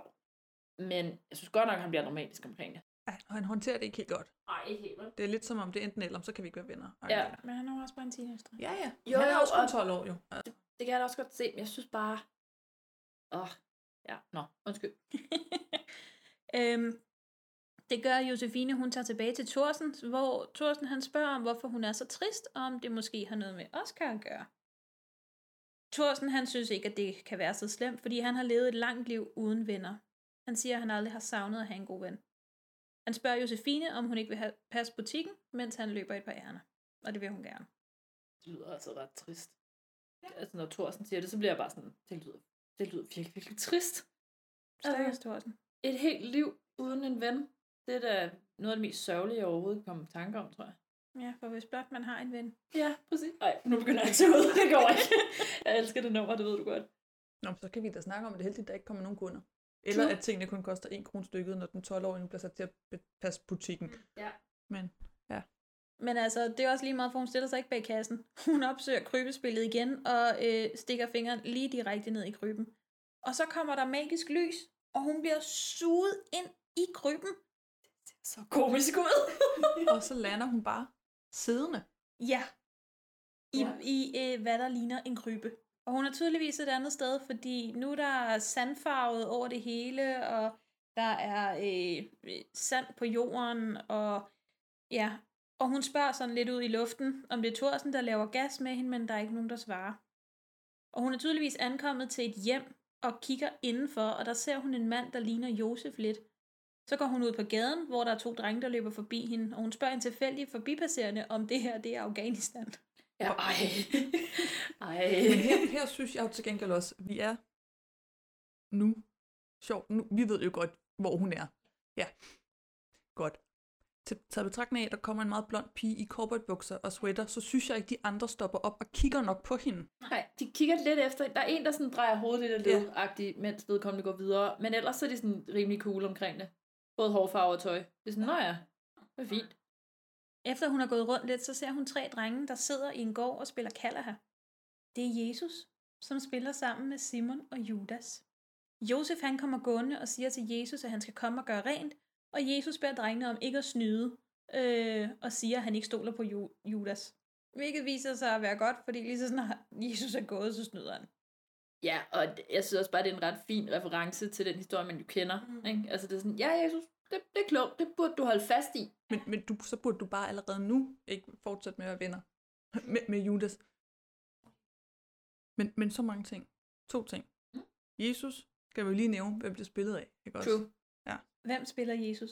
Det gør Sebastian Ågaard Williams fra B-Boys. Fra B-Boys. Yes. B-Boys her. Nå, nej, okay. uh, MGP-reference. Det kan vi lige, og så fra Maria. Det plejer ikke at være mig, der er det, vil jeg sige. Nej, det var, ja, det var lidt lækkert, faktisk. That happened. Nå, og så bare lige ting nummer to. Nu ved jeg ikke, hvordan det der krybespil fungerer. Hvor meget hvem kan have indflydelse på det, men det er jo meget heldigt, at hun lander ned Ja, i krybben. i år 12. Nå, Hvis ja. Jesus havde været 5 eller 25, havde det bare ikke rigtigt, tænker Oh, men den, den synes jeg faktisk er helt legit måde. forklaret. Det er jo Thorsten. Det er jo Thorsten, der har indstillet det. Jo, men det der mener, det får man ikke, altså, det Nej, det får man jo ikke at vide. Altså, det er bare, der mener, vi en anden, eller... Ja. ja.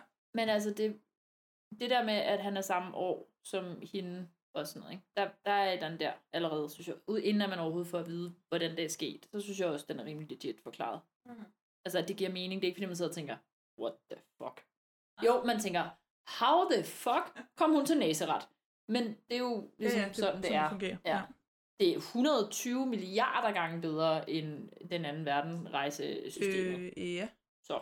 Hun stikker ligesom hånden i en krybe. Den anden... Nej, vi gider ikke snakke mere om den anden. Undskyld, det var mig. Ja. Det er fordi, det, er, det kommer ofte op i mig, det der sådan, uh, den anden verden. Øv, øv. Men vi har igen noget, en julekalender skrevet af dem med nogen, der rejser et andet Den er- sted hen. ja, præcis. Ja. Det, de, de, de gjorde det bedre første gang. ja. Nå. Ja. Inde i huset, der hjælper Jesus Josef med at gøre rent. Og Jesus kalder meget tydeligt Josef for Josef. Mm. Og Josef spørger, om han ikke godt vil kalde ham for far. Og til det svarer Jesus, og det siger hans mor, at det må han ikke. Maria lægger meget stor vægt på, at Josef er Jesus' stefar, og Jesus' rigtige far er i himlen. Josefine hun bliver opdaget af familien, og de beder hende vredt om at gå ud af huset. Så Josefine hun løber tilbage til den krybe, hun landede i og sætter sig i den. Hun ryger tilbage med det samme. Men efter hende følger Jesus, som så finder Josefines halskæde, den der I love you snore dimmer, som hun har tabt. Ja, Josefine hun ender tilbage i gulvet på Thorsens butik, og det passer præcis med, at Thorsen han kommer tilbage fra sine ærner. Og Thorsten siger til Josefine, at hun må altså ikke røre ved det der krybespil. Og Josefine hun, "Ah, og så tager hun hjem. Derhjemme, der sidder Josefine og kigger i Bibelen i billeder, og undrer sig over, at der ikke er flere historier eller billeder af Jesus fra da han var på hendes alder. Louise, altså Josefines mor, resten, øh, siger, at der næsten ikke er nogen historier fra den tid, kun et, en kort en fra Lukas evangeliet. Josefine finder dog et billede og udbryder, at sådan ser Jesus overhovedet ikke ud. Det er sådan en gammel pensel øh, blyants tegning af en lille buttet dreng med krøller, der står, øh, mens der bliver lyttet til ham for voksne mennesker. Louise siger, at hun tror, at øh, Jesus var rødhåret, og der er Josefine lidt skråsikker og siger, at det tror hun sjovt nok ikke, han var. Da hun ligger i sin seng, der opdager hun, at halskæden er væk. Hun beder igen til Gud, eller hvem det nu er, der er derude, og siger, at hvis det, der skete, det ikke var en drøm, så vil hun gerne besøge Jesus igen. Ja, der er hun faktisk atypisk høflig. Altså, der er den der attitude, og al hendes ad, kun mig og min fødselsdag og sådan noget, det er ligesom pillet lidt væk.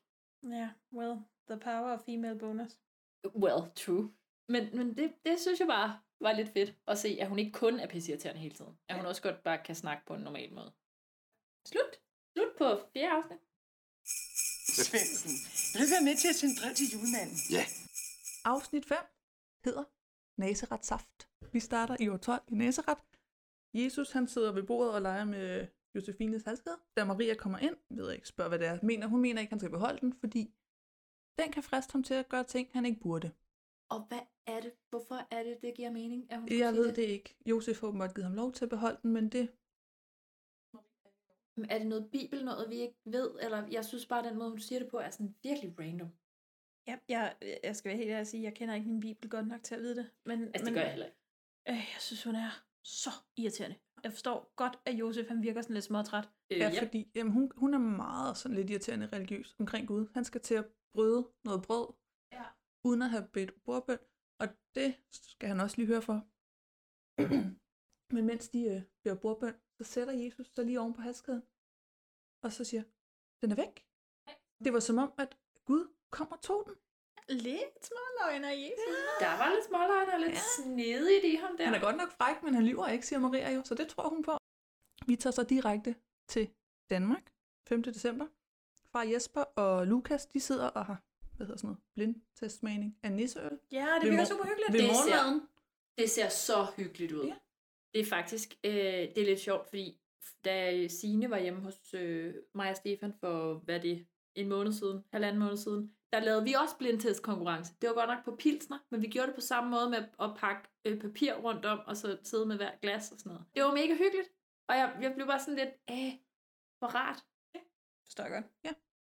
Mens de sidder der, eller efter at de har fundet en vinder, så fortæller far Jesper en historie om dengang ham og nogle af hans venner hjalp en gammel dame med at bære klaver op på 5. sal. Midt om sommeren. Det var varmt, så de kunne godt tænke sig noget at drikke bagefter. Og det eneste, hun havde at tilbyde, det var nisseøl fra julen før. Og det er bare det sidste, man har lyst til midt om sommeren, når man lige har brugt klaver op på 5. sal. Og Josefine, hun er pissur. Hun er pisse sur. Øhm, så hun går ind for at ringe til Oscar og høre, om de skal følges i skole. Øhm, fordi hun vil vildt gerne fortælle ham, hvad hun oplevede i går. Men Oscar han er sådan, stadig sur og siger, at hun skal finde en anden at fortælle det til. Jamen, teknisk set er der jo heller ikke gået særlig lang Nej. tid. Der er knap nok gået en dag. Men Josefine er jo bedre. Jo, jo, men hun snakker jo også bare til ham, som om ingenting er sket. Altså, godt lige anerkende, at du har sagt nej til at være kærester. Altså, Henne i skolen øh, øver de på krybespillet igen, og Josefine hun går og retter på, hvordan de andre elever går med deres stave kæppe, fordi det har hun set i en film. Hun er så pisse Hvordan man gør. Ah, men Ja. altså, du har været i Nazareth i to sekunder, og så lige pludselig så er du professor. Fuck, hvor gad jeg ikke Josefine, hvis jeg gik i klasse med hende. Nope. Det gider de andre jo heller ikke. Det er jo kun Oscar, der gider hende. Ikke engang læreren kan holde hende ud. Nej, men Oscar gider hende heller ikke lige nu, kan man Nej, sige. det er sandt. Lige nu gider han hende ikke. Oscar vil stadig ikke høre, hvad Josefine har at sige, og spørger, om der er nogen, der er med i biffen. Ja, han vil rigtig gerne stadig lave noget andet med nogle andre, og forståeligt. Så Josefine, hun går ned til Thorsen, som sidder og sover i sin stol, så hun lister lige forbi og ned til krybespillet. Og den her gang, der skifter hun lige til sin krybespils kostyme, inden at hun hopper til Nazareth. Her lister hun også lige forbi Josef og Maria og finder Jesus siddende sammen med Simon og Judas igen og spiller Kalla. Og spørger, om hun vil være med. Men På et eller andet tidspunkt siger hun okay, og det ved Jesus ikke, hvad det betyder. Mm. Det betyder i orden. Det er... Nå, men Josefine, hun vinder spillet på sin første tur. Og det er fordi, at Josefine har mad kalder her skills. Det har vi jo set over for Lukas, ikke? Var det egentlig afsnittet før? Ja, det, ja, Nej, det var der, hvor øh, hun lavede ændringer i... Øh, Ja, vi har ikke snakket om det tidligere, men vi har set en scene, hvor Josefine hun spiller med Lukas.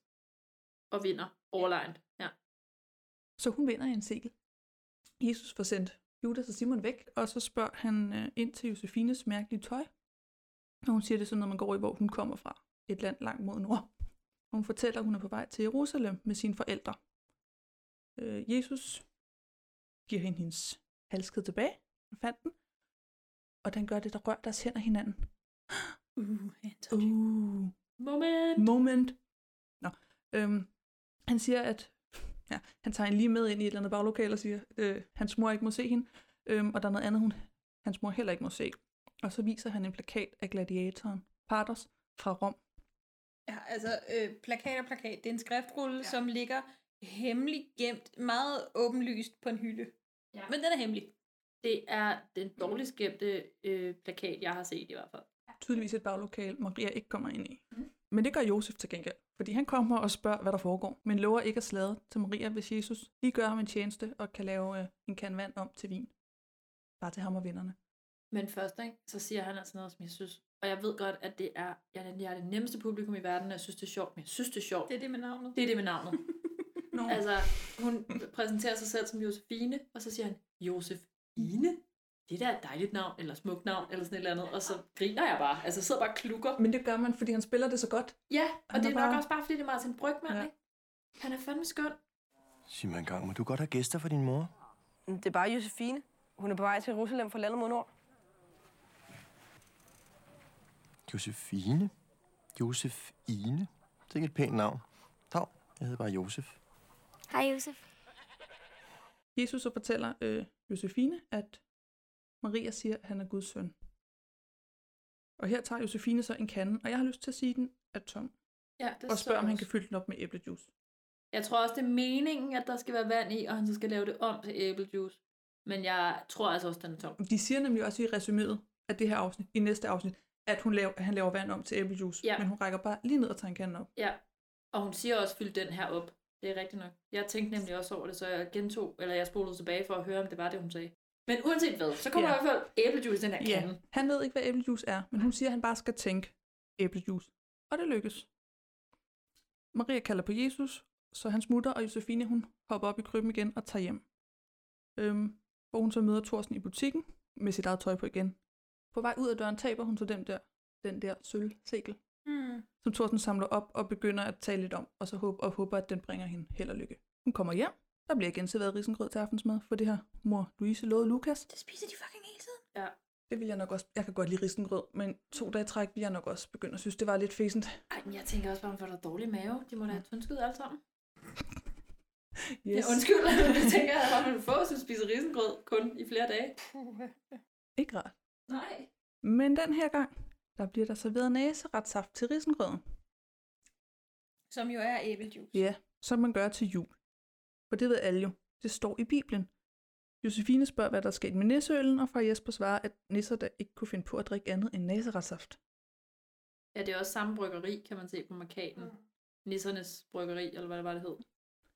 Ja. Og så fortæller far Jesper samme historie som tidligere, men nu er nisseølen bare skiftet ud med næseretssaft.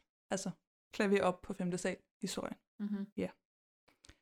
Og Josefine, hun tænker tilbage på Jesus laven på æblesaften, og man kan se, at hun virker glad over, at hun kan ændre ting. Ja, der er overhovedet ikke nogen ekstra tanker i konsekvenserne af, at direkte har ændret i tiden. Niks. Hun er bare glad. Græn i håret. Ja, hun har faktisk lidt sådan en I see possibilities Ja, hun har sådan en tilgang til det. Ja, det synes jeg også. Øh, og det er ikke ligefrem noget, der taler for øh, sympatisk karakter. vel? Nej. Så beder hun bare lige aftensbøn igen, og den her gang vil hun gerne have risengrøden til at forsvinde. Mhm. Og apropos sympatien, så det sidste, hun siger, det er faktisk, jeg tror, du har spist din sidste portion risengrød, Lukas. Ja, Øh, tak fordi du kan lide din lillebror, eller hvad? han er da bare så sød. Altså, han er sådan totalt uskyldig og lidt provokerende på den mest nuttede måde. Altså, ja. jeg kan simpelthen ikke forstå, hvorfor hun har set så sur på ham. Han må have fødselsdag om sommeren, siden hun havde ham så meget. Jeg kan ikke forstå, hvorfor han synes, hun er så interessant. Nej, det forstår jeg heller ikke. Men det tror jeg bare er en, en brorting, eller altså en søskende ting, at store søskende altid vil være spændende lige meget, hvor irriterende eller åndssvagt de er. Måske. Nå, men så spiller Thorsens tema. Så smil, spiller Smil Prinsesse. Mm. Og det er jo sådan, I like it. Mm-hmm. Det er fordi, jeg godt lide sang. Men det, at de smider den på nu, hvor Josefine er begyndt at ændre i ting. Det binder det ligesom sammen, at, at øh, det, at hun ændrer i tiden, bliver via musikken knyttet direkte sammen med, at det har noget med Thorsen at gøre. Ja. Og det gør de på en ret fin måde, på et ret godt tidspunkt, ja. synes jeg. Ja, og så er det, vi får sangen December, som jeg jo synes er en fantastisk dejlig sang. Med Vicky Singh. Ja, nemlig. Øh, den gør mig bare altid i julestemning, den sang. Altså, Den er også god. Jeg vidste faktisk ikke, den var herfra. Det havde fuldstændig glemt alt om. Men jeg synes, at især teksten i omkvædet, den minder lidt om den stemning, der er i Pyrus-sangene. Og det går bare lige i mit julehjerte. Jamen, den er også dejlig. Men er den dedikeret til nogen? Øh... Jeg har lyst til at sige nej. Jeg har også lyst til at sige Den nej. er dedikeret til Oscar. Jeg har lyst til at sige ja, billeder. den er dedikeret til Oscar. det er Oscar, vi ser. Øhm, og der er ikke sådan vanvittigt mange spoilere, men der er dog nogen, hvor jeg tænker, hold da op, så viste vi da det nu, 5. december. Øhm, og det er, har jeg aldrig været fan af, det der. Det er ligesom menuer på DVD'er og Blu-rays og sådan noget, der viser klip fra filmen. Det skal de lade være med. Jeg hader det. Jeg hader julen! Jeg hader den! Ja, så er det blevet afsnit 6. Øh, og de blinde skal se, hedder det. Og jeg har øh, bemærket i resuméet her, at den måde, som Nikolaj Sten siger, efter skole rejser Josefine til Nazareth. På sådan en helt casual, as you do, everyday-agtig. Det synes jeg bare er enormt morsomt. Det er bare dejligt. Jamen, det er dejligt. Altså, jeg synes virkelig, det her resume og hele måden, det starter foran kaminen og julehistorie og. Jeg, jeg elsker det virkelig. Jeg synes virkelig, det er dejligt. Nå. Øhm, det er ikke det, der er vigtigt. Det er nemlig handlingen, som kommer nu. Øh, Josefine tager tilbage til Thorsens butik. Og øh, her etableres det øh, ret hurtigt, øh, på en lidt komisk måde, synes jeg, at øh, han er en bad boy. Han er ved at fikse en motorcykel. Det han savner fart i blodet. Haha, haha, haha, haha, haha, haha. Ja, men jeg har skrevet, dengang Thorsen var en vild engel. Mm. Så det må han sige et eller andet med. Men det gør han også. Han kommenterer på, øh, at øh, da han var ung og en vild engel, der ville øh, folk have sammenlignet ham med en rocker eller noget af den stil. Folk ville have troet, han var en rocker. Okay, men jeg er tænker bare, ja, men du var jo en vild engel. Ja. Lucifer. Ja, ja, ja, helt sikkert. Og det er jo det, der kommer de der små bidder af referencer til noget, ja. som vi ikke ved noget om endnu, men som giver rigtig god mening, når vi får den viden. Mhm. Og som os, der har set den før, tænker, mm, lækkert med små bidder. Vi kan godt lide, når det kommer i små bidder. Ja. Øhm, men lige her er det også bare enormt morsomt, fordi så er man åbenbart en bad boy, fordi man reparerer motorcykel. Det er lidt mærkeligt. Han er en bad boy. Ja, han er en bad boy. Nå. Bagefter så tager hun tilbage til Nazareth øh, med Krybespil Expressen og får Jesus til at love at forbyde risengrød hvis han bliver en stor profet. I bytte for, at hun så fortsat vil komme og besøge ham. Hun er så pis irriterende. Hun er pisse irriterende. Og jeg kan ikke, altså det er jo ikke skuespilleren. Jeg synes faktisk, skuespilleren er ganske fin, ja. og hun gør det super fint for det, hun skal lave. Men hun er bare efterhånden ved at være på det niveau, hvor når hendes ansigt kommer på skærmen, så bliver jeg en lille smule irriteret. Men det er fordi, hun er så nøjeregnende. Præcis. Og hun er simpelthen så usympatisk. Det er sådan, jamen jeg kommer ikke at besøge ham, hvis du ikke forbyder risengrød. Ja. Slap nu af. Og jeg er også bare sådan, gider du lade være med at forbyde risengrød? Altså, hvad fuck har risengrød og din fødselsdag med hinanden at gøre? Jeg tænker også, du, du må vælge din kampe. Ja, Altså, helt ærligt. jeg ved godt, at hun ligesom lige skal finde ud af, hvad hun kan og starte i det små, men det er sådan lidt, ah, come on. Ja, ej, Det kan jeg være, du skal gemme bare- truslerne til de lidt større ønsker. Ja, jeg synes, det, det er noget mærkeligt noget. Men jeg kan rigtig godt lide, at Jesus siger her, at han ikke kan lide at blande sig i, øh, hvad andre spiser. Og det synes jeg er en dejlig pointe, øh, som mange også i dag kunne lære af. Lad være med at kommentere på, hvad andre spiser, eller bland jer. Lad være. Nå. Hjemme i Danmark øh, kommer Oscar forbi hjemme hos familien Josefine. Jeg kan, har de et efternavn? Det ved jeg ikke. De er hjemme hos øh, familien Josefines hus, øh, og det bliver så afsløret for hendes familie, at hun jo ikke er hos Oscar, mm. som hun har sagt, hun ville. Øh, derfor ringer han til hende. Og så ringer telefonen i Nazareth. Og hun tager en 3310 op, tror jeg det er. Og man tænker... Hvor er telefonmasterne i Nazareth? Præcis. 12, fordi relativt godt signal. Ja. Øh, og vi har jo allerede etableret, at det der med tidsrejse er en lille smule øh, wacky, og hvordan endte de over 12, og der er mange ting, man kunne være sådan, okay, men der er alligevel, det giver mening, synes jeg. Men lige nu, der tænker jeg, at det her giver ikke mening. Jeg holder ikke en skid. Du kan ikke ringe til år 12. Det kan man ikke. Nej. Det er dumt. Men øh, hun snakker meget kort med Oscar. Øh, han prøver at spørge, hvor hun er henne, og hun ligger bare på og siger, at hun kan ikke snakke nu. Øhm, og så kommer Jesus tilbage og spørger, hvad det var for en lyd, og det svarer hun så ikke på. Og øh, han har noget brød med, som hun siger smager en lille smule ligesom pizza. Og så forklarer hun ellers med en fin illustration i sandet, hvad en pizza er.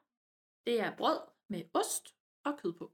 Hun siger faktisk kød og ost. men det er også øh, og det forstår Jesus jo overhovedet ikke, fordi de må da ikke altså, putte kød og ost. Nej, kød og... Er det kød og ost, de ikke må bruge sammen? Mm. Ja, det, det er jo ugudeligt, eller et eller andet i den stil.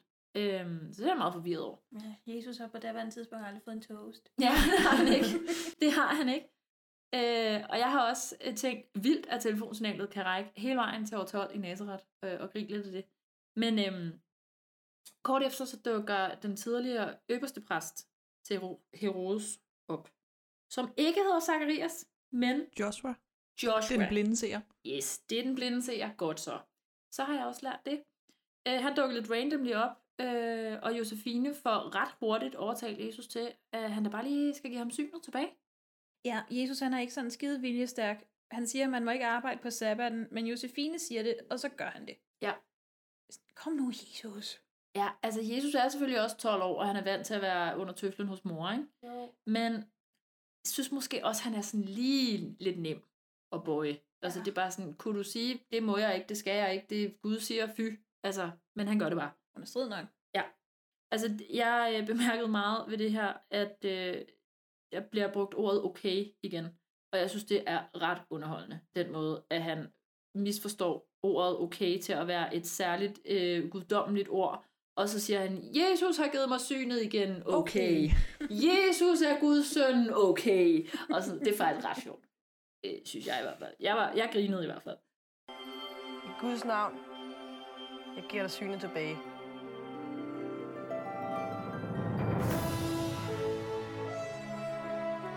Og sådan ser det ud. Guds søn. Ej. Tak, herre. Tak.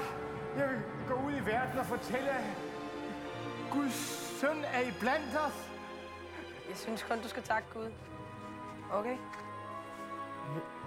Jeg kender ikke ordet okay, men jeg er sikker på, at det er et guddommeligt ord.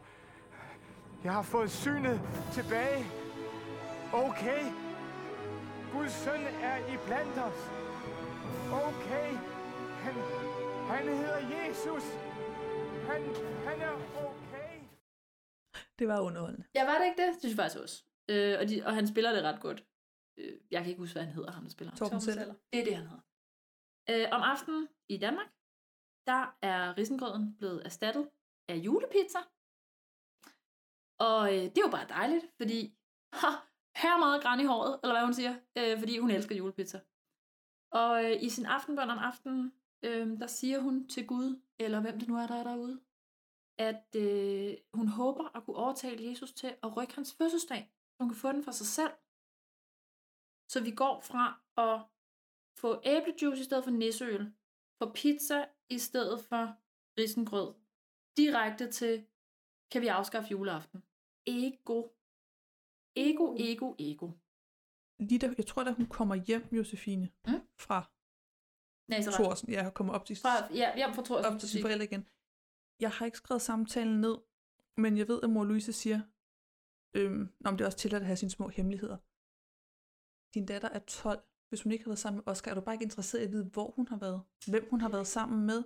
Altså selvfølgelig er det tilladt at have sine små hemmeligheder. Jeg tænker bare, jeg kan ikke huske, hvad jeg fik lov til en alder af 12, men jeg er ret sikker på, at jeg skulle fortælle, hvor jeg var. Mm. Ja, hun har jo direkte løjet. Yeah. Hun har jo sagt til dem, hun er sammen med Oscar, så bliver hun fanget i løgnen, og hun bliver ikke holdt til ansvar for den. Det er sådan lidt, det, det er ja, lidt vi kan mærkeligt. da godt være liberale forældre, men vi kan måske også prøve at stille lidt grænser over for den her super grænsesøgende pige. Yep. Jeg synes også, altså, at hun har været væk en hel dag, og at de ikke ved, hvor hun har været henne. Ja. Og i øvrigt ikke at kunne få fat på hende heller. Altså, hun har ikke svaret på sin telefon jo. Det synes jeg er sådan lidt, øh, what? Det havde jeg da ikke fået lov til. Nej. Men det var bare lige det. Men græn i håret. Men græn i håret, Men græn i håret, ja. Bingo! Du har vundet en dum portion grød med ekstra smørklat. Afsnit 7. Det hedder Gå på vandet. Det er søndag, så vi starter i kirken, hvor mor Louise hun er ved at holde sin første prædiken. Det er en meget tom kirke, hvilket Josefine selvfølgelig er meget hurtig til at påpege. Louise hun taler om to forskellige Jesuser, som vi møder igennem Bibelen. Hun fortæller, at den voksne Jesus var en mand, der vidste, hvad han ville, men den 12-årige Jesus vidste kun, at han var speciel, fordi hans mor sagde det. Han satte sit eget lys under en skæbe. Men så kom der en pige fra nord, som hjalp Jesus med at tro, så han gav en blind synet tilbage på en sabbat. Han var kun et menneske, som ikke var bange for at modtage hjælp fra en pige fra nord. Hjemme i lejligheden, der er Louise bange for, at hun ikke er god nok til at prædike, men Josefine hun er mere interesseret i at høre, hvem pigen fra nord er. Og mor og far Lukas fortæller, at alle kender der til pigen fra nord.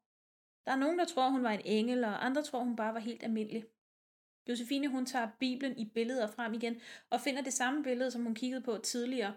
Og her, der ser hun, at hun er med på billedet af Jesus, som prædiker i kirken. Ja, det ligner hende faktisk ret meget. Det er spot on hende, Ja, men Jesus ligner se. stadigvæk den her lille ja. Chubby guy med Ja, krøller. det, det giver ingen mening, han ikke kunne blive tegnet korrekt. Nej. Nej, det kunne godt ligne bare en lille smule mere, ikke? Det gør det ikke. Josefine hun tager til Thorsen, og han er i gang med at sortere glansbilleder. Thorsen beder Josefine om at hjælpe ham med at sortere dem, og Josefine spørger, om der er nogle af glansbillederne, der forestiller pigen fra nord. Thorsten han holder en engel op og siger, at der er jo nogle folk, der tror, at hun var en engel. Han siger, at det er ærgerligt, at hun ikke hjalp Jesus med at forbyde julen. Ja, og der siger han også, øh, alt hvad der bare lugter af jul, det er ud. Og der synes jeg bare, det er lidt fedt, at han siger ordene, lugter af jul. øh, for også, og det faktum, at han rent faktisk siger sætningen, alt der lugter af jul, det skal væk. Fordi så sad jeg og tænkte, gad vide, om det er det mantra, at øh, writersne har brugt, da de lavede den anden verden. Jeg ved godt, vi har snakket om, at vi ikke skal snakke om den anden verden. Men jeg bliver bare lige nødt til at nævne det her. Fordi jeg synes simpelthen, det var så påfaldende, at, at det lige var den formulering, man brugte, og så var det præcis sådan, man kunne beskrive den anden verden. Alt, der lugter af jul, det skal bare ud. De, de gemte sætningen. Ja, det gjorde det, og så arbejdede de ud fra Ja. den i den næste. Ja. Kan være, at Thorsten har været med i Writers Room. Ja. Josefine, hun tager tilbage til Jesus gennem krybespillet. Hun har taget boller med. Pigen fra Nordboller, som hendes far har bagt. Ej, men hvor glad er man også lige for sig selv. Altså. Jesus han synes, at bollerne smager godt, og Josefine siger, at hun kan da godt skaffe flere, hvis øh, Jesus lover at forbyde, at folk fejrer hans fødselsdag. Jesus han undrer sig lidt over, hvad det er, hun har gang i, og Josefine siger, at der hvor hun kommer fra, der fejrer man hans fødselsdag, og hun er træt af at dele dag med ham. Hun vil gerne have, at han holder en tale, når han bliver ældre, hvor han siger, at folk ikke skal fejre ham. Og hvis han gør det, så vil hun lære ham at gå på vandet. Ad. Men, men det kan han jo ikke forstå. Altså, at hun ikke vil dele sin fødselsdag, for lige nu sidder de jo og deler hendes fars boller. Ja, det synes jeg faktisk også er et ret fint. Det er sådan en lille mini-budskab, der kommer der. Hvad er der galt i at dele? Det er en dejlig ting. Mm. Altså siger Jesus indirekte, ikke? Men hun siger jo bare, at ej, øv, jeg kan virkelig ikke lide den måde, hun er på. Især ikke lige her. De går ned til vandet, som tydeligvis er filmet i en eller anden grusgrav. øh, de står ved noget vand, og Josefine siger til Jesus, at han bare skal tro på, at han kan. Han spørger hende, om hun kan gå på vandet, og hun siger nej, for hun tror ikke på, at hun kan. Mm, og så tror Jesus heller ikke på, at han kan. Så Josefine, hun tager hans ene sandal og kylder den ud i vandet. Det er så sjovt. Min sandal! og så går Jesus ud på vandet for at hente den. Hjemme hos Maria og Josef, der spørger Maria, Judas og Simon, om de har set Jesus. De siger begge to nej, og Josef han tilbyder dem en mønt for at fortælle, øh, om de ved, hvor at de to er. Judas han er lige ved at sige det, men Simon stopper ham. De går, men Judas kommer tilbage og siger, at Jesus går rundt på vandet med hende pigen. I samme sekund kommer Jesus og Josefine tilbage og siger, at de har ikke gået rundt på noget vand. Maria siger, at han må ikke lyve, og han må ikke bruge sine guddommelige kræfter på pjat. Hun siger, at Josefine skal smutte, og Josefine hun tager tilbage. Så der har vi igen Judas. Judas, der snyder, og Ja. Judas, der ikke kan modstå penge. Ja. Han vil sælge Jesus ud til hver en tid. Ja, han lærer åbenbart ikke af det, Jesus. Josefine hun kommer tilbage til butikken, og Thorsten spørger, hvordan det går med glansbillederne. Hun siger, at det går fint, hun er bare langt fra færdig. Thorsten siger, at han med sikkerhed er færdig med sin motorcykel, før Josefine er færdig med glansbillederne. Han er i hvert fald færdig før hendes fødselsdag den 24. Josefine spørger, om det ikke er jul den 24. Og til det svarer Thorsten, at det er det ikke, hvis hun virkelig vil have det. Mm. Josefine hun tager hjem til Oscar og spørger, om han kan sige noget om, hvornår det er juleaften. Han siger, ja, øh. Den 27. eller andet. Ja, får For det sjovt, 27.. ikke? Ja. Og så tror hun på ham, og siger han, nej, det er da den 24. som det plejer at være. Og Josefine, hun bliver skuffet. Og så vil Oscar vide, hvad han hedder. Ej, men han er så dramatisk. Altså, jeg kan, jeg, jeg kan slet ikke tage det seriøst. Det er øh, simpelthen så overdrevet. Den måde, hvordan at han bare instantly går til, hvem er han? Hvad hedder han? Agtig. Og den der øh, kniv, han står med. Ja, står han med en kniv? Han Jamen, står med han en kaster, kniv. Jeg har skrevet, det er voldsomt, han kaster med knive, men han kaster den mod en dartskive. Ja, men han tager, han tager den først, og så mens han spørger, hvem er han, eller sådan lige instantly efter, så hammer han en kniv ned i bordet. Men, Det men, ser meget voldsomt Men det er også sådan lidt, jo, du, du var min eneste ven, og du ville ikke være ven med mig mere, så undskyld, hvis jeg har fået nye venner. Du kan ikke, altså, du vil jo ikke høre, hvad jeg snakker, hvad jeg vil fortælle dig. Det Altså. der teen drama, øh, jalousi, øh, jalousi. øh, jeg kan åbenbart ikke snakke. Jalousi. Jalousi er jo helt op, altså på max. Det er helt vildt. Så ja, så først så hammer han den ned i bordet, og så bagefter kaster han den ind i sådan en dartskive ting. Jeg var sådan, hold da op. Hold op. At han vil vide, hvem det er, Josefine render rundt og ser hele tiden. Mm. Og han, hun fortæller også, at han hedder Jesus. Ja, Og så griner han af hende. Oscar siger, at nu må hun til at styre sig. Ja. Og så går han hjem igen. Ja. Han, han går altid. Ja, han er meget dramatisk. Ja, det var endda hans skur, de var i. Eller Ja. hans forældres skur, men han gik. Okay. Ja. Derhjemme, der øh, kommer Josefine hjem, og det første, hun gør, det er at kigge i den der biblen i billeder og siger, at hun er blevet snydt. Hun spørger, hvad der skete med pigen fra Nord, og Louise siger, at man mener, at Maria jo hende væk, fordi hun lærte Jesus at gå på vandet. Faren mener, at øh, hun måske blev solgt som slavinde til Rom. Ja. Josefine er dog stadig portrætteret i Bibelen. Så da hun går i seng, der beder hun til Gud og siger, at hun må derned igen, så hun kan ordne det hele en gang for alle. Jeg synes, det mest interessante lige der i den scene, det var det der, som faren siger med slavinden til Rom. Mhm. Mm. Noget. Fordi den altså kan både læses som et setup til noget, der kan ske potentielt senere hen, og den kan også lidt altså læses som en advarsel mm. til, hvad det kan føre til, at du bliver ved med at tage tilbage til fucking år 12. Altså, det er ikke uden risiko. Nej, nej, det er pissefarligt. Ja, præcis. Det er jo ikke en ufarlig tid, og slet ikke for kvinder. Altså, det er sådan, hallo, prøv lige at overveje, hvad det er, du laver. Hun er 12, og hun vil have øh, sin fødselsdag for sig selv. Ja, hun vil ikke dele med andre, det er hun træt af. Det er jo netop som om, hun ikke forstår, hvad der foregår ja. i år 12. Mm-hmm. Var det det her afsnit? Der var et af afsnittene, øhm, ja, det der med, at vi holder ikke sabbat, vi holder kun weekend, og, og det ved jeg ikke, min mor der er præst, og det er mærkeligt. Så det, ja, det var mærkeligt, din mor var præst i år 12. Ja. Altså, hun er kvinden. Præcis. Din mor, mm, Der er nogle Kvinder var ting. ikke lige værdige nok til at være præster på det tidspunkt. Ja. Ja, og så får vi uh, min yndlings stjernerne små ovenpå endnu en gang. Den her, den stikker du i lommen på din far. Og så skulle der meget gerne ske noget. Godt. Afsnit 8 hedder Jesus er forelsket i mig. Ja, så kan I glæde jer til det. øh, vi lægger ud i år 12. Vi ser Jesus, der sidder og siger, Josefine, Josefine, du er så smuk. Dine øjne bag sløret er som duer. Dit hår er som en gedeflok, der bølger ned ad bjerget. Josefine, Josefine, du er så smuk. Dine øjne bag sløret er som, er som duer. Dit hår er som en gedeflok, der bølger ned ad bjerget. Josef, prøv lige at komme her. Din, din læber er som skarla af en rød snor. Din, din mund er, din mund er yndig. Jeg er bange for, at Jesus er blevet forelsket. Din tænding bag sløret er som et bristende granatæble. Det der, det er der noget, han har hørt nede i synagogen. Yes. Var jeg den eneste, der grinede her? Jeg tror mere, jeg måbede. Ej, jeg var flad af grin. Jeg synes simpelthen, det er så komisk. Ah, men det er jo det, alle unge piger drømmer om at høre. Ja, ikke? Jo, Det- det tænker jeg. Men der skal jo heller ikke meget til, før lille Jesus er forelsket, hva'? Det skal der ikke. Men han render, altså, hvis han kun render rundt med Simon og Judas, Ja. Er jo ikke Peter. og ikke Peter, Ja. ja. og der ikke er nogen damer, og det er damer, han er til. Jamen, jeg tænker også, at piger var vel egentlig ikke ude at lege på samme måde dengang. De var vel i huslæringsarbejde. Hvorfor, hvorfor eller siger du det spørgende på den måde, for jeg ved det. Nå, men altså, det, det tænker jeg bare, at det måtte piger ikke dengang. Men jeg tænker lidt, Jesus er en meget dominerende mor. Ja. Han forelsker sig i en meget dominerende dame. Ja, det er nok meget klassisk. Jesus er en type. Ja, han har en type, ja. Men jeg bliver bare lidt nødt til at spørge, det der med duer, ikke? Mm. Var det en hellig et eller andet? Altså, var duer hellige dengang? Fordi hvis der var nogen, der sagde til mig, at øh, mine øjne Bag var som er duer, duer. så ville jeg hedder ikke blive glad. Men tror du ikke, at det er mere sådan, øh, ikke Markuspladsen duer, men sådan Jamen, White de der Dove. White Dove, øh, fred-symbol-agtige. Men jo, ja, okay, det kan altså, godt være. Noahs Ja, der sendte han jo en du, der Nå, kom det- tilbage med en ol- olivengren. Nå. For at se, om der var land. Ja, men se, der har du mere styr på Bibelen, end jeg har, tror jeg. Fordi jeg tænkte automatisk skraldeduer. Altså de der, der er på pladsen foran, hvor jeg bor, hvor der bare er så mange, der ikke kan finde ud af ikke at fodre dem og sådan noget. Hvor man Ja, så ville jeg også blive lidt sur, hvis Ja, det var sådan nogle Altså, duer. Præcis. Ja. Jeg tror, det er de fine hvide De typer. fine, hvide, uskyldige, smukke freds. Ja, okay.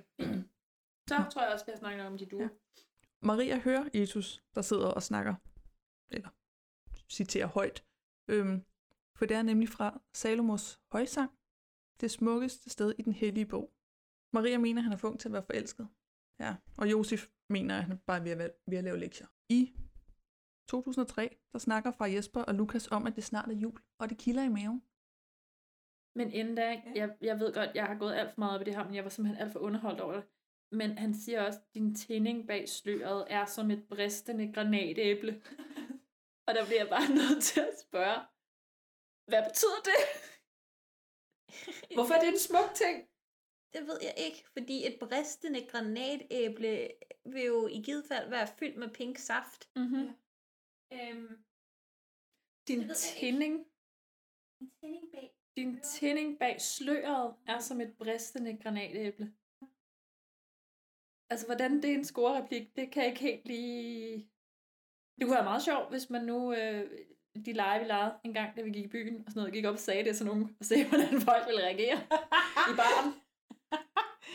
Din tænding under kasketten. Ja, som et bristende granatæble. Jeg tror, folk ville tænke, what the fuck? Hvem har lavet det lige nu? Ikke Ja. de gjorde dengang. Skal vi se. Nå, ja. Wow. Yes. Flashback. Mm-hmm.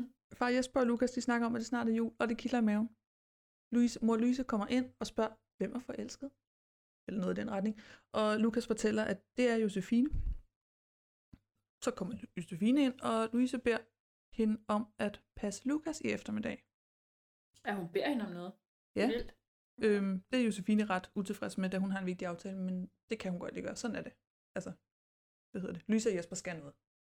Ja, der, kan det, der er det ret fedt, at de holder fast. Ikke? Det er sådan, nu beder vi dig om at passe din bror, og så gør du det. Boom. Over i skolen, der spørger Jytte dem alle sammen, om de har haft en god weekend. og et par af eleverne fortæller, at deres forældre har været til julefrokost og været syge hele weekenden. sjovt, meget sjovt. Ja. ja. Øhm, Klassisk dansk jul. Ja. yes. Og Oscar, han er i sit dejlige humør, siger at Josefine har været sammen med sin kæreste Jesus. Jamen, fuck, hvor er han bare douchet. Jamen, han er sådan nar. Altså, jeg kan slet ikke... Hvorfor, hvorfor har han behov for at være sådan en nar?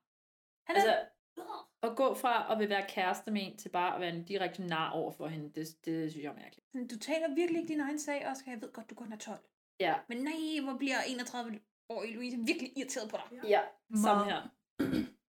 Sagde du lige 31 år i? Det er du altså ikke blevet nu. Det er, når den her kommer ud. det er rigtigt, det er rigtigt. Oha. Men ja, han er meget dramatisk, og han er virkelig en nar. Og han fortsætter med at være dramatisk, fordi Jytte siger, at de skal videre med flugten fra Bethlehem igen, og beder Oscar, Oscar og Josefine om at... Bethlehem? Hvor skal trykket ligge? Jamen, jeg ved det ikke. Jeg... Undskyld. Nå, og beder Josefine og Oscar om at tage hinanden i hånden. Og det vil Oscar ikke. Ej, det vil han godt nok ikke. Han skal i hvert fald ikke holde i hånd med hende. Det skal han ikke. Det vil han ikke. Bethlehem. Bethlehem. Bethlehem. Bethlehem. Bethlehem. Bethlehem. Bethlehem. Bethlehem. Bethlehem. Det bliver sådan lidt uh, insisterende, Bethlehem, hvis jeg skal Bethlehem. sige det på den måde. Bethlehem. Jeg tror, det er fordi, du er hemme. Åh, ja. Ja, han vil ikke holde hende i hånden. Han er skide tavlig. Han er faktisk skide tavlig og fucking Ja. ja. Han er også bare dum at høre på, synes jeg. Men Josefine, hun er tydeligvis ligeglad. Fordi efter skole, så tager hun Lukas med hen til Oscar i skuret og skyd, smider ham lige ind og løber den, inden at Oscar kan næsten kan nå at sige nej. Han prøver lige at sige, at jeg har en aftale om en time, men Det er sådan lidt, hej ven, som ikke er min ven, og, og som resten ikke vil holde mig i hånden. Gider du lige passe min lillebror? Ja, fordi jeg har en aftale med en anden. Ja, hun er irriterende. hun er irriterende. Han er irriterende. Yep. Men helt seriøst, han skal ikke passe hendes lillebror. Nej, selvfølgelig Nej, skal det skal ikke hun da det. selv. Men jeg sad også bare med tanken, øh, var man så egoistisk og selvoptaget som 12 år? Hvis du er skrevet af de to herrer. Så var du. Ja. Og du fortsætter op til en alder af 15. Ja, så bliver du ved. Du må faktisk bare være. Men det er jo sådan noget, Sara havde gjort. Nej, vi skal stoppe. Ja, undskyld. ja, det er rigtigt. Ja. Josefine, hun tager ned til Thorsen, som siger, at han er travlt. Øhm, Josefine siger, hun lovede at hjælpe med glansbillederne, som hun ville burde have ordnet i går. Jeg forstår ikke, det bliver ved med at tage så lang tid. Det gør jeg godt, for hun laver dem ikke. Altså, ja, jeg tror også, det er Thorsen ligesom giver hende en undskyldning Jo, jo, til, for at hvorfor hun komme, komme ja. tilbage hver dag. Ikke? Sådan lokke, lokke, lokke agtigt Han har nem tilgang Det til har at han. viske i ørerne. Ja. Ja. Josefine, hun er sådan lidt nede og fortæller, at hun har en ven, der lod at gøre noget, som han så ikke har gjort. Hvor til Thorsen siger, at hvis der er noget, hun mener, hun virkelig har ret til, så skal hun kræve sin ret. Mm. Ja. Og så går hun ind bagved og tager, hvad kalder du det? Krybespilsekspressen. Krybespilsekspressen. Ja, til Nazareth. Her fortæller Jesus, at han har besluttet, at han ikke vil sige til folk, at de ikke må fejre hans fødselsdag. For han vil gerne fejre samme dag som Josefine. Ja. Det er lidt sødt. Så hun er ved at gå, fordi det gider hun da ikke finde sig i. Hvor til Jesus siger, at det må hun ikke, fordi han har savnet hende. Og så har vi et moment, hvor at det Hvor de helt naturligt skal næsten skal til at kysse. Ja, der er det. det. ja, Jesus, der hedder det, bukker sig lidt for meget ind, og Josefine, der egentlig gerne vil, men Lina en, der lidt trækker sig tilbage alligevel. Og hun, Hun ser lidt bange ud, ikke? Det hele det virker så akavet. Og så laver han det der klassiske trutmund. Mm. Men når man sidder og ser det med vores modne øjne, ja. øhm, jeg, jeg kan huske i 2013, der købte jeg den. Ja, det gør jeg altså også. de to. Altså Jo, jo. 2003. Men nu, ja. hun, hun, er jo ikke, hun har jo ikke lavet andet end at udnytte ham. Hvor, hvornår var det, hun skulle have forelsket sig i ham? Ja, han ser godt ud. Ja, han ligner Det ikke han. Oscar. Ej, Og det gør Nej, han. han ligner ikke Oscar. Det kan man ikke påstå. Øh, jamen, det, det må vel være... Jeg kan ikke forklare, hvorfor hun kan lide ham. Det er meget tydeligt, hvorfor han kan lide hende, ikke?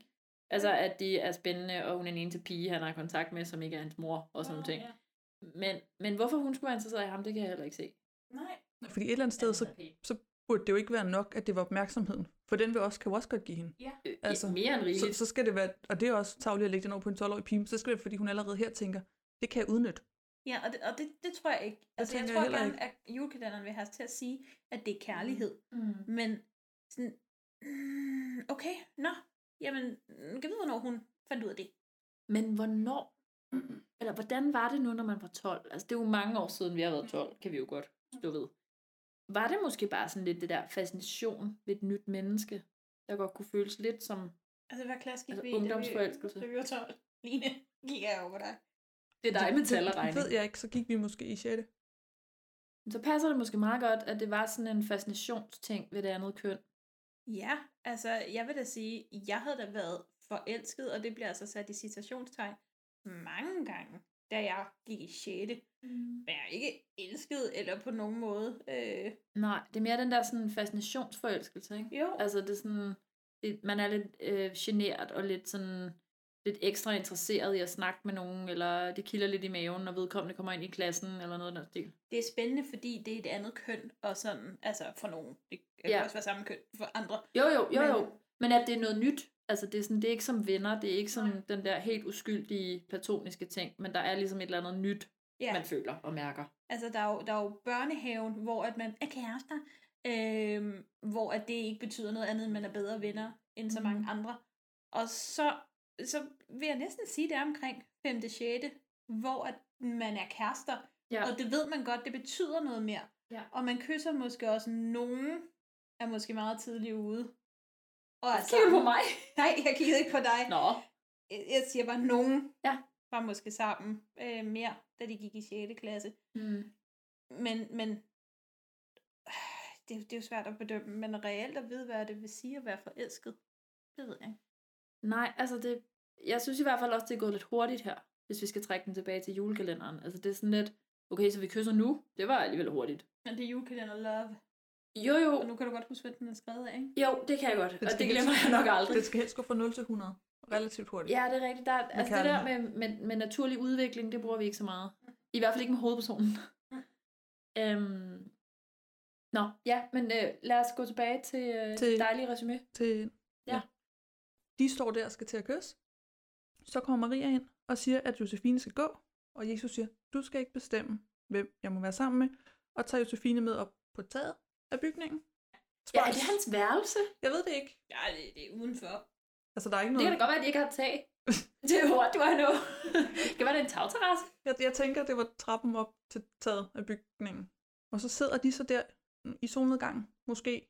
Ja, det bliver rigtig godt. Øhm, og han vil gerne sige noget, så han fremsiger det der gode digt, eller hvad det nu er, han øvede sig på tidligere. Med det bristende granat. Ja. ja. Og Josefine siger, at der er aldrig nogen, der har sagt sådan noget til mig før. Og der tænker jeg, nej, virkelig? Ja, det var også det, jeg tænkte. Var sådan, det tror jeg, du skulle være glad for. altså, jeg ved sgu ikke helt, hvordan jeg ville reagere, hvis du var en fyr eller dame, der sagde det til mig. Jeg vil nok begynde at grine. Nej, først ville jeg nok blive meget mundlam. Og så vil jeg nok være flad i grin.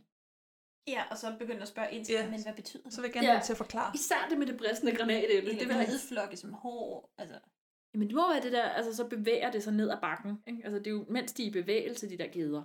Så det er håret, der sådan flagrer det er bare lige nødt til at sige, at hun har altså det tyndeste hår. Mm. Det kan vi godt Hun blive har enige om. ægte skandinavisk... Øh... Der, er- der er ikke meget gedeflok i bølger over det.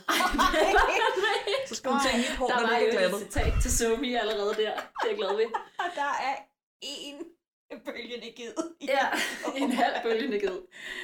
Ja, det er, øh, men det er meget underholdende. Jeg er underholdt af det, ja. faktisk, det der foregår. Og det siger vi jo kun fordi, at vores hår, det er jo adskillige geder, og det er dem der med den krøllede uld, ikke? Den ægte krøluld, ja. som krasser lidt. Mm. Nå, efter det så tegner hun lige et hjerte i sandet. Lige memo til os selv. Vi fik ikke etableret, at det var hår, vi havde.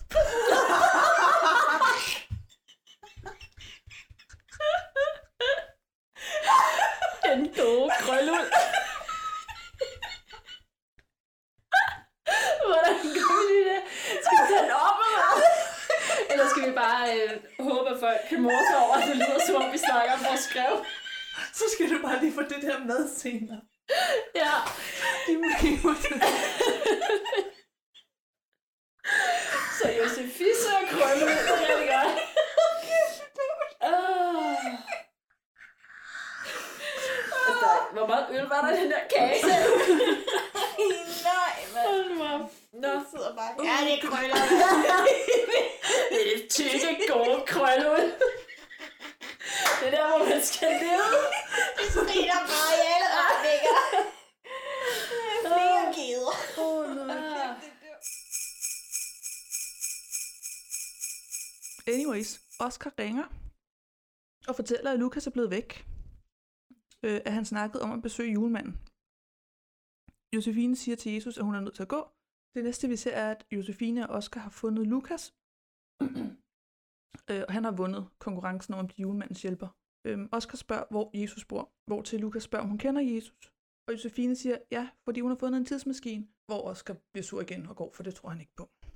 Ja, og så bliver Josefine sur. Yeah. Og der har jeg altså skrevet, nej nej, Josefine, du må ikke blive sur over, at folk reelt ikke tror på, at du har fundet en tidsmaskine. Nej. Altså, mm, I skal tro på mig.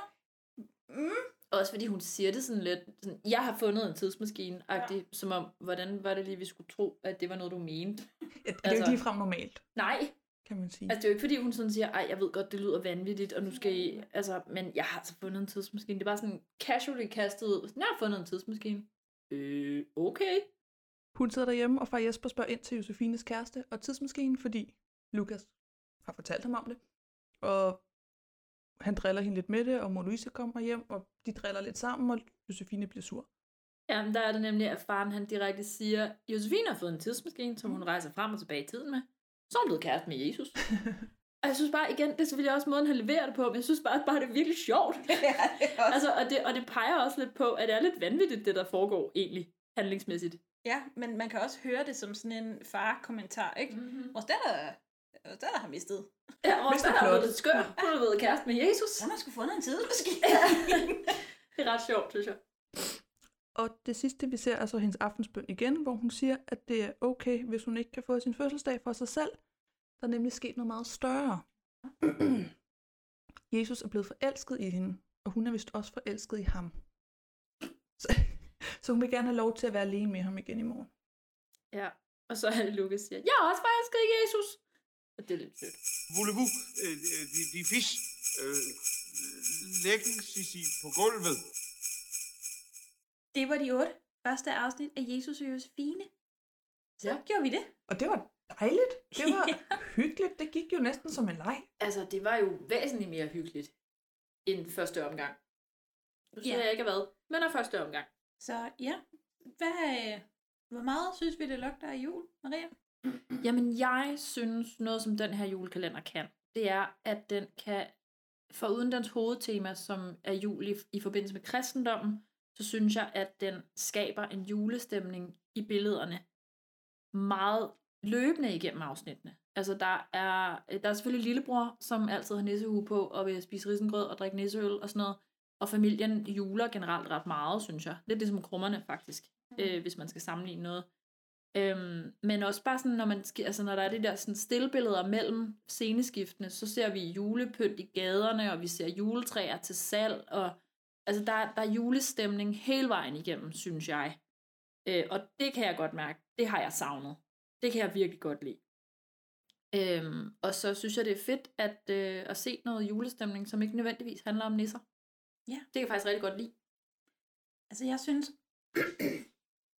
jeg synes, den gør et reelt hederligt job ud af at lave forskel på kristendomsjulen og, og det, vi i dag kender som julehygge. Mm. Altså, hvor at hele julekalenderen jo handler om kristendom, og hvordan Josefine får gå op i den, så har vi stadigvæk julehyggen ja. af, hvad det er, vi danskere har taget til os og gjort den til. Så den er med nissehuer, og den er med risengrød og sådan nogle ting. Så for mig så lugter den helt sindssygt af jul. Og så Ja. også fordi, at den starter hvert afsnit med den her fortælling, den her brændeovn. Og det er så simple ting, men man er sådan, ja, jeg er klar til at hygge. Nu, nu skal jeg bare lige have den her historie. Ja, enig. Jeg kunne faktisk ikke være mere enig. Jeg synes virkelig, øh, resuméet alene bygger op til, at der bare, altså den måde resuméet starter på, bygger op til, at nu skal jeg bare sætte mig og hygge mig.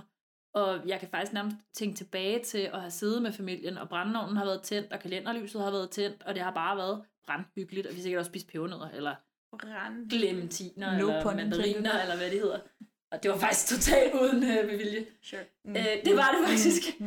Øhm, men det var, altså, det, der er bare en helt særlig stemning, synes jeg. Jeg vil give dig ret i, at det lugter virkelig meget af jul. Jeg kan nærmest lige? lugte bagværket fra farens øh, opskrifter. Venskabsbollerne. Ja, præcis. Jamen, jeg er helt enig. Jeg tror, det var i første afsnit. En af de første scener, man ser, det er faktisk bare en regnvåd gade med sådan en, hvad ved jeg, noget julepynt hængende, eller sådan en, Mhm. hvad hedder sådan noget? Den klassiske gade. Ja, Øh, Og lige, lige der var jeg bare, okay, det er jul. Noget så kedeligt som en regnvåd Danmark og den der julepynt, men det er bare fordi, det er jo det, vi har. Ja, det er jo det, jul i kan. december i Danmark. Ja. Og det var bare... Jul i december, særligt det. Ja. Det er jul i Danmark, det var det, jeg mente. Det er også jul i december. Det er Ja. der, julen ligger. Nogle starter den lidt tidligere. Mm. Øhm, men ja, nej, jeg synes virkelig hele den der familie hygge med hjemme bag, og den der bare, deres, deres dynamik. Ja. Udover lige Sure Josefine, selvfølgelig. Super, Josefine. Den lugter bare jul. Ja, det synes jeg også. Og det er jo også, det er jo, det er jo lidt spøjst, at det er en anden slags jul end Nissebanden jul. Fordi Nissebanden jul handler om nisser, og den handler om julemanden, og det er sådan den slags jul. Den her, det er jo familiehyggejulen, ja. hvilket bare viser, hvor meget forskelligt jul kan være for forskellige mennesker. Det er smukt. Ja, for det er jo den her jul, vi andre oplever. Vi andre ser jo ikke, nu skal, nu skal jeg ikke kunne tale for andre. Jeg har ikke nisser derhjemme, hvad jeg ved af. Jeg snakker ikke så tit med Pyrus og Candice, men, I wish I did. men det, lige præcis, men det er jo den jul, vi andre ligesom oplever normalt, Ja. uden Jesus og Josefine. Jeg kan til gengæld også godt tro, at for folk, som ikke er vokset op i en kernefamilie, er det mere hyggeligt at se Nissebandejulen, end det er at se Jesus og Josefine julen. Fordi den her, den er meget familietung. Det er altså, det er familietraditioner, det er, hvad vi gør om morgenbordet, og hvordan vi ser hinanden i øjnene. Hvor Nissebandejulen er sådan en håndgribelig jul, øh, med, med risengrød på den, på den der nisse måde. Altså. Ja, det er bare nisser på speed-agtigt, ikke? Altså, Jo. det handler nærmest ikke om andet. Øh, og det behøver ikke at have noget med virkeligheden at gøre. Og selvfølgelig er der også det der med med Olstrup og alle mulige ting. Øh, det er primært Grønland, ikke? Men stadig. Øhm, hvor den her er meget sådan i hjemmet. Ja. Øhm, og den er meget sådan...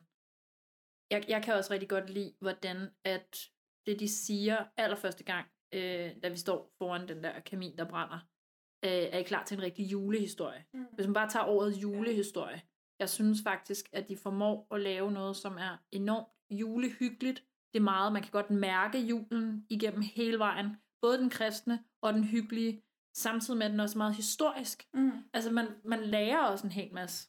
Øh, lidt ligesom med Pyrus, faktisk, synes jeg. For eksempel, at de ikke havde cykler i år 12. Ja, sådan, for eksempel, ja. Vi ved ikke, hvor mange kameler den er værd. Det har vi ikke lært. Men... Nej, men både i år 12, altså hvor handlingen udspiller sig, men også fra klasselæreren øh, fortæller også flere gange, at det her var det gamle øh, Palæstina, og altså sådan nogle ting.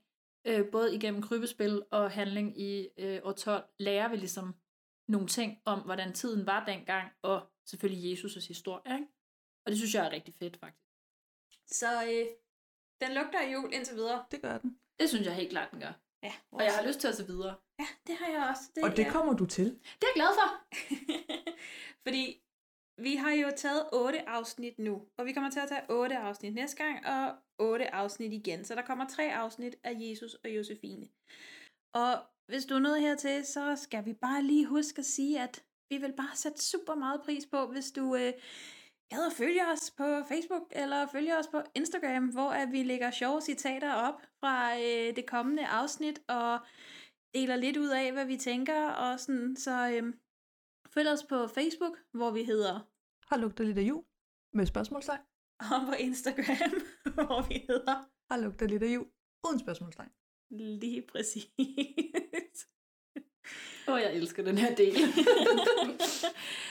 så øh, tusind tak, fordi du lyttede med, og vi ses i næste afsnit. Det gør vi til afsnit 9. Skal vi starte på? Uh. Til noget. 9 til 16. Åh, oh, så er det mig, der skal starte med handlingsreparat. Åh oh, nej. Det kan du glæde dig til. Nå, jamen øh, dejligt. Jamen det bliver dejligt. Vi ses. Ha' det godt. Hej. Vi lyttes ved. Anorium, stellarium, quisido, calorius, acceleratum, deceleratum. Bum.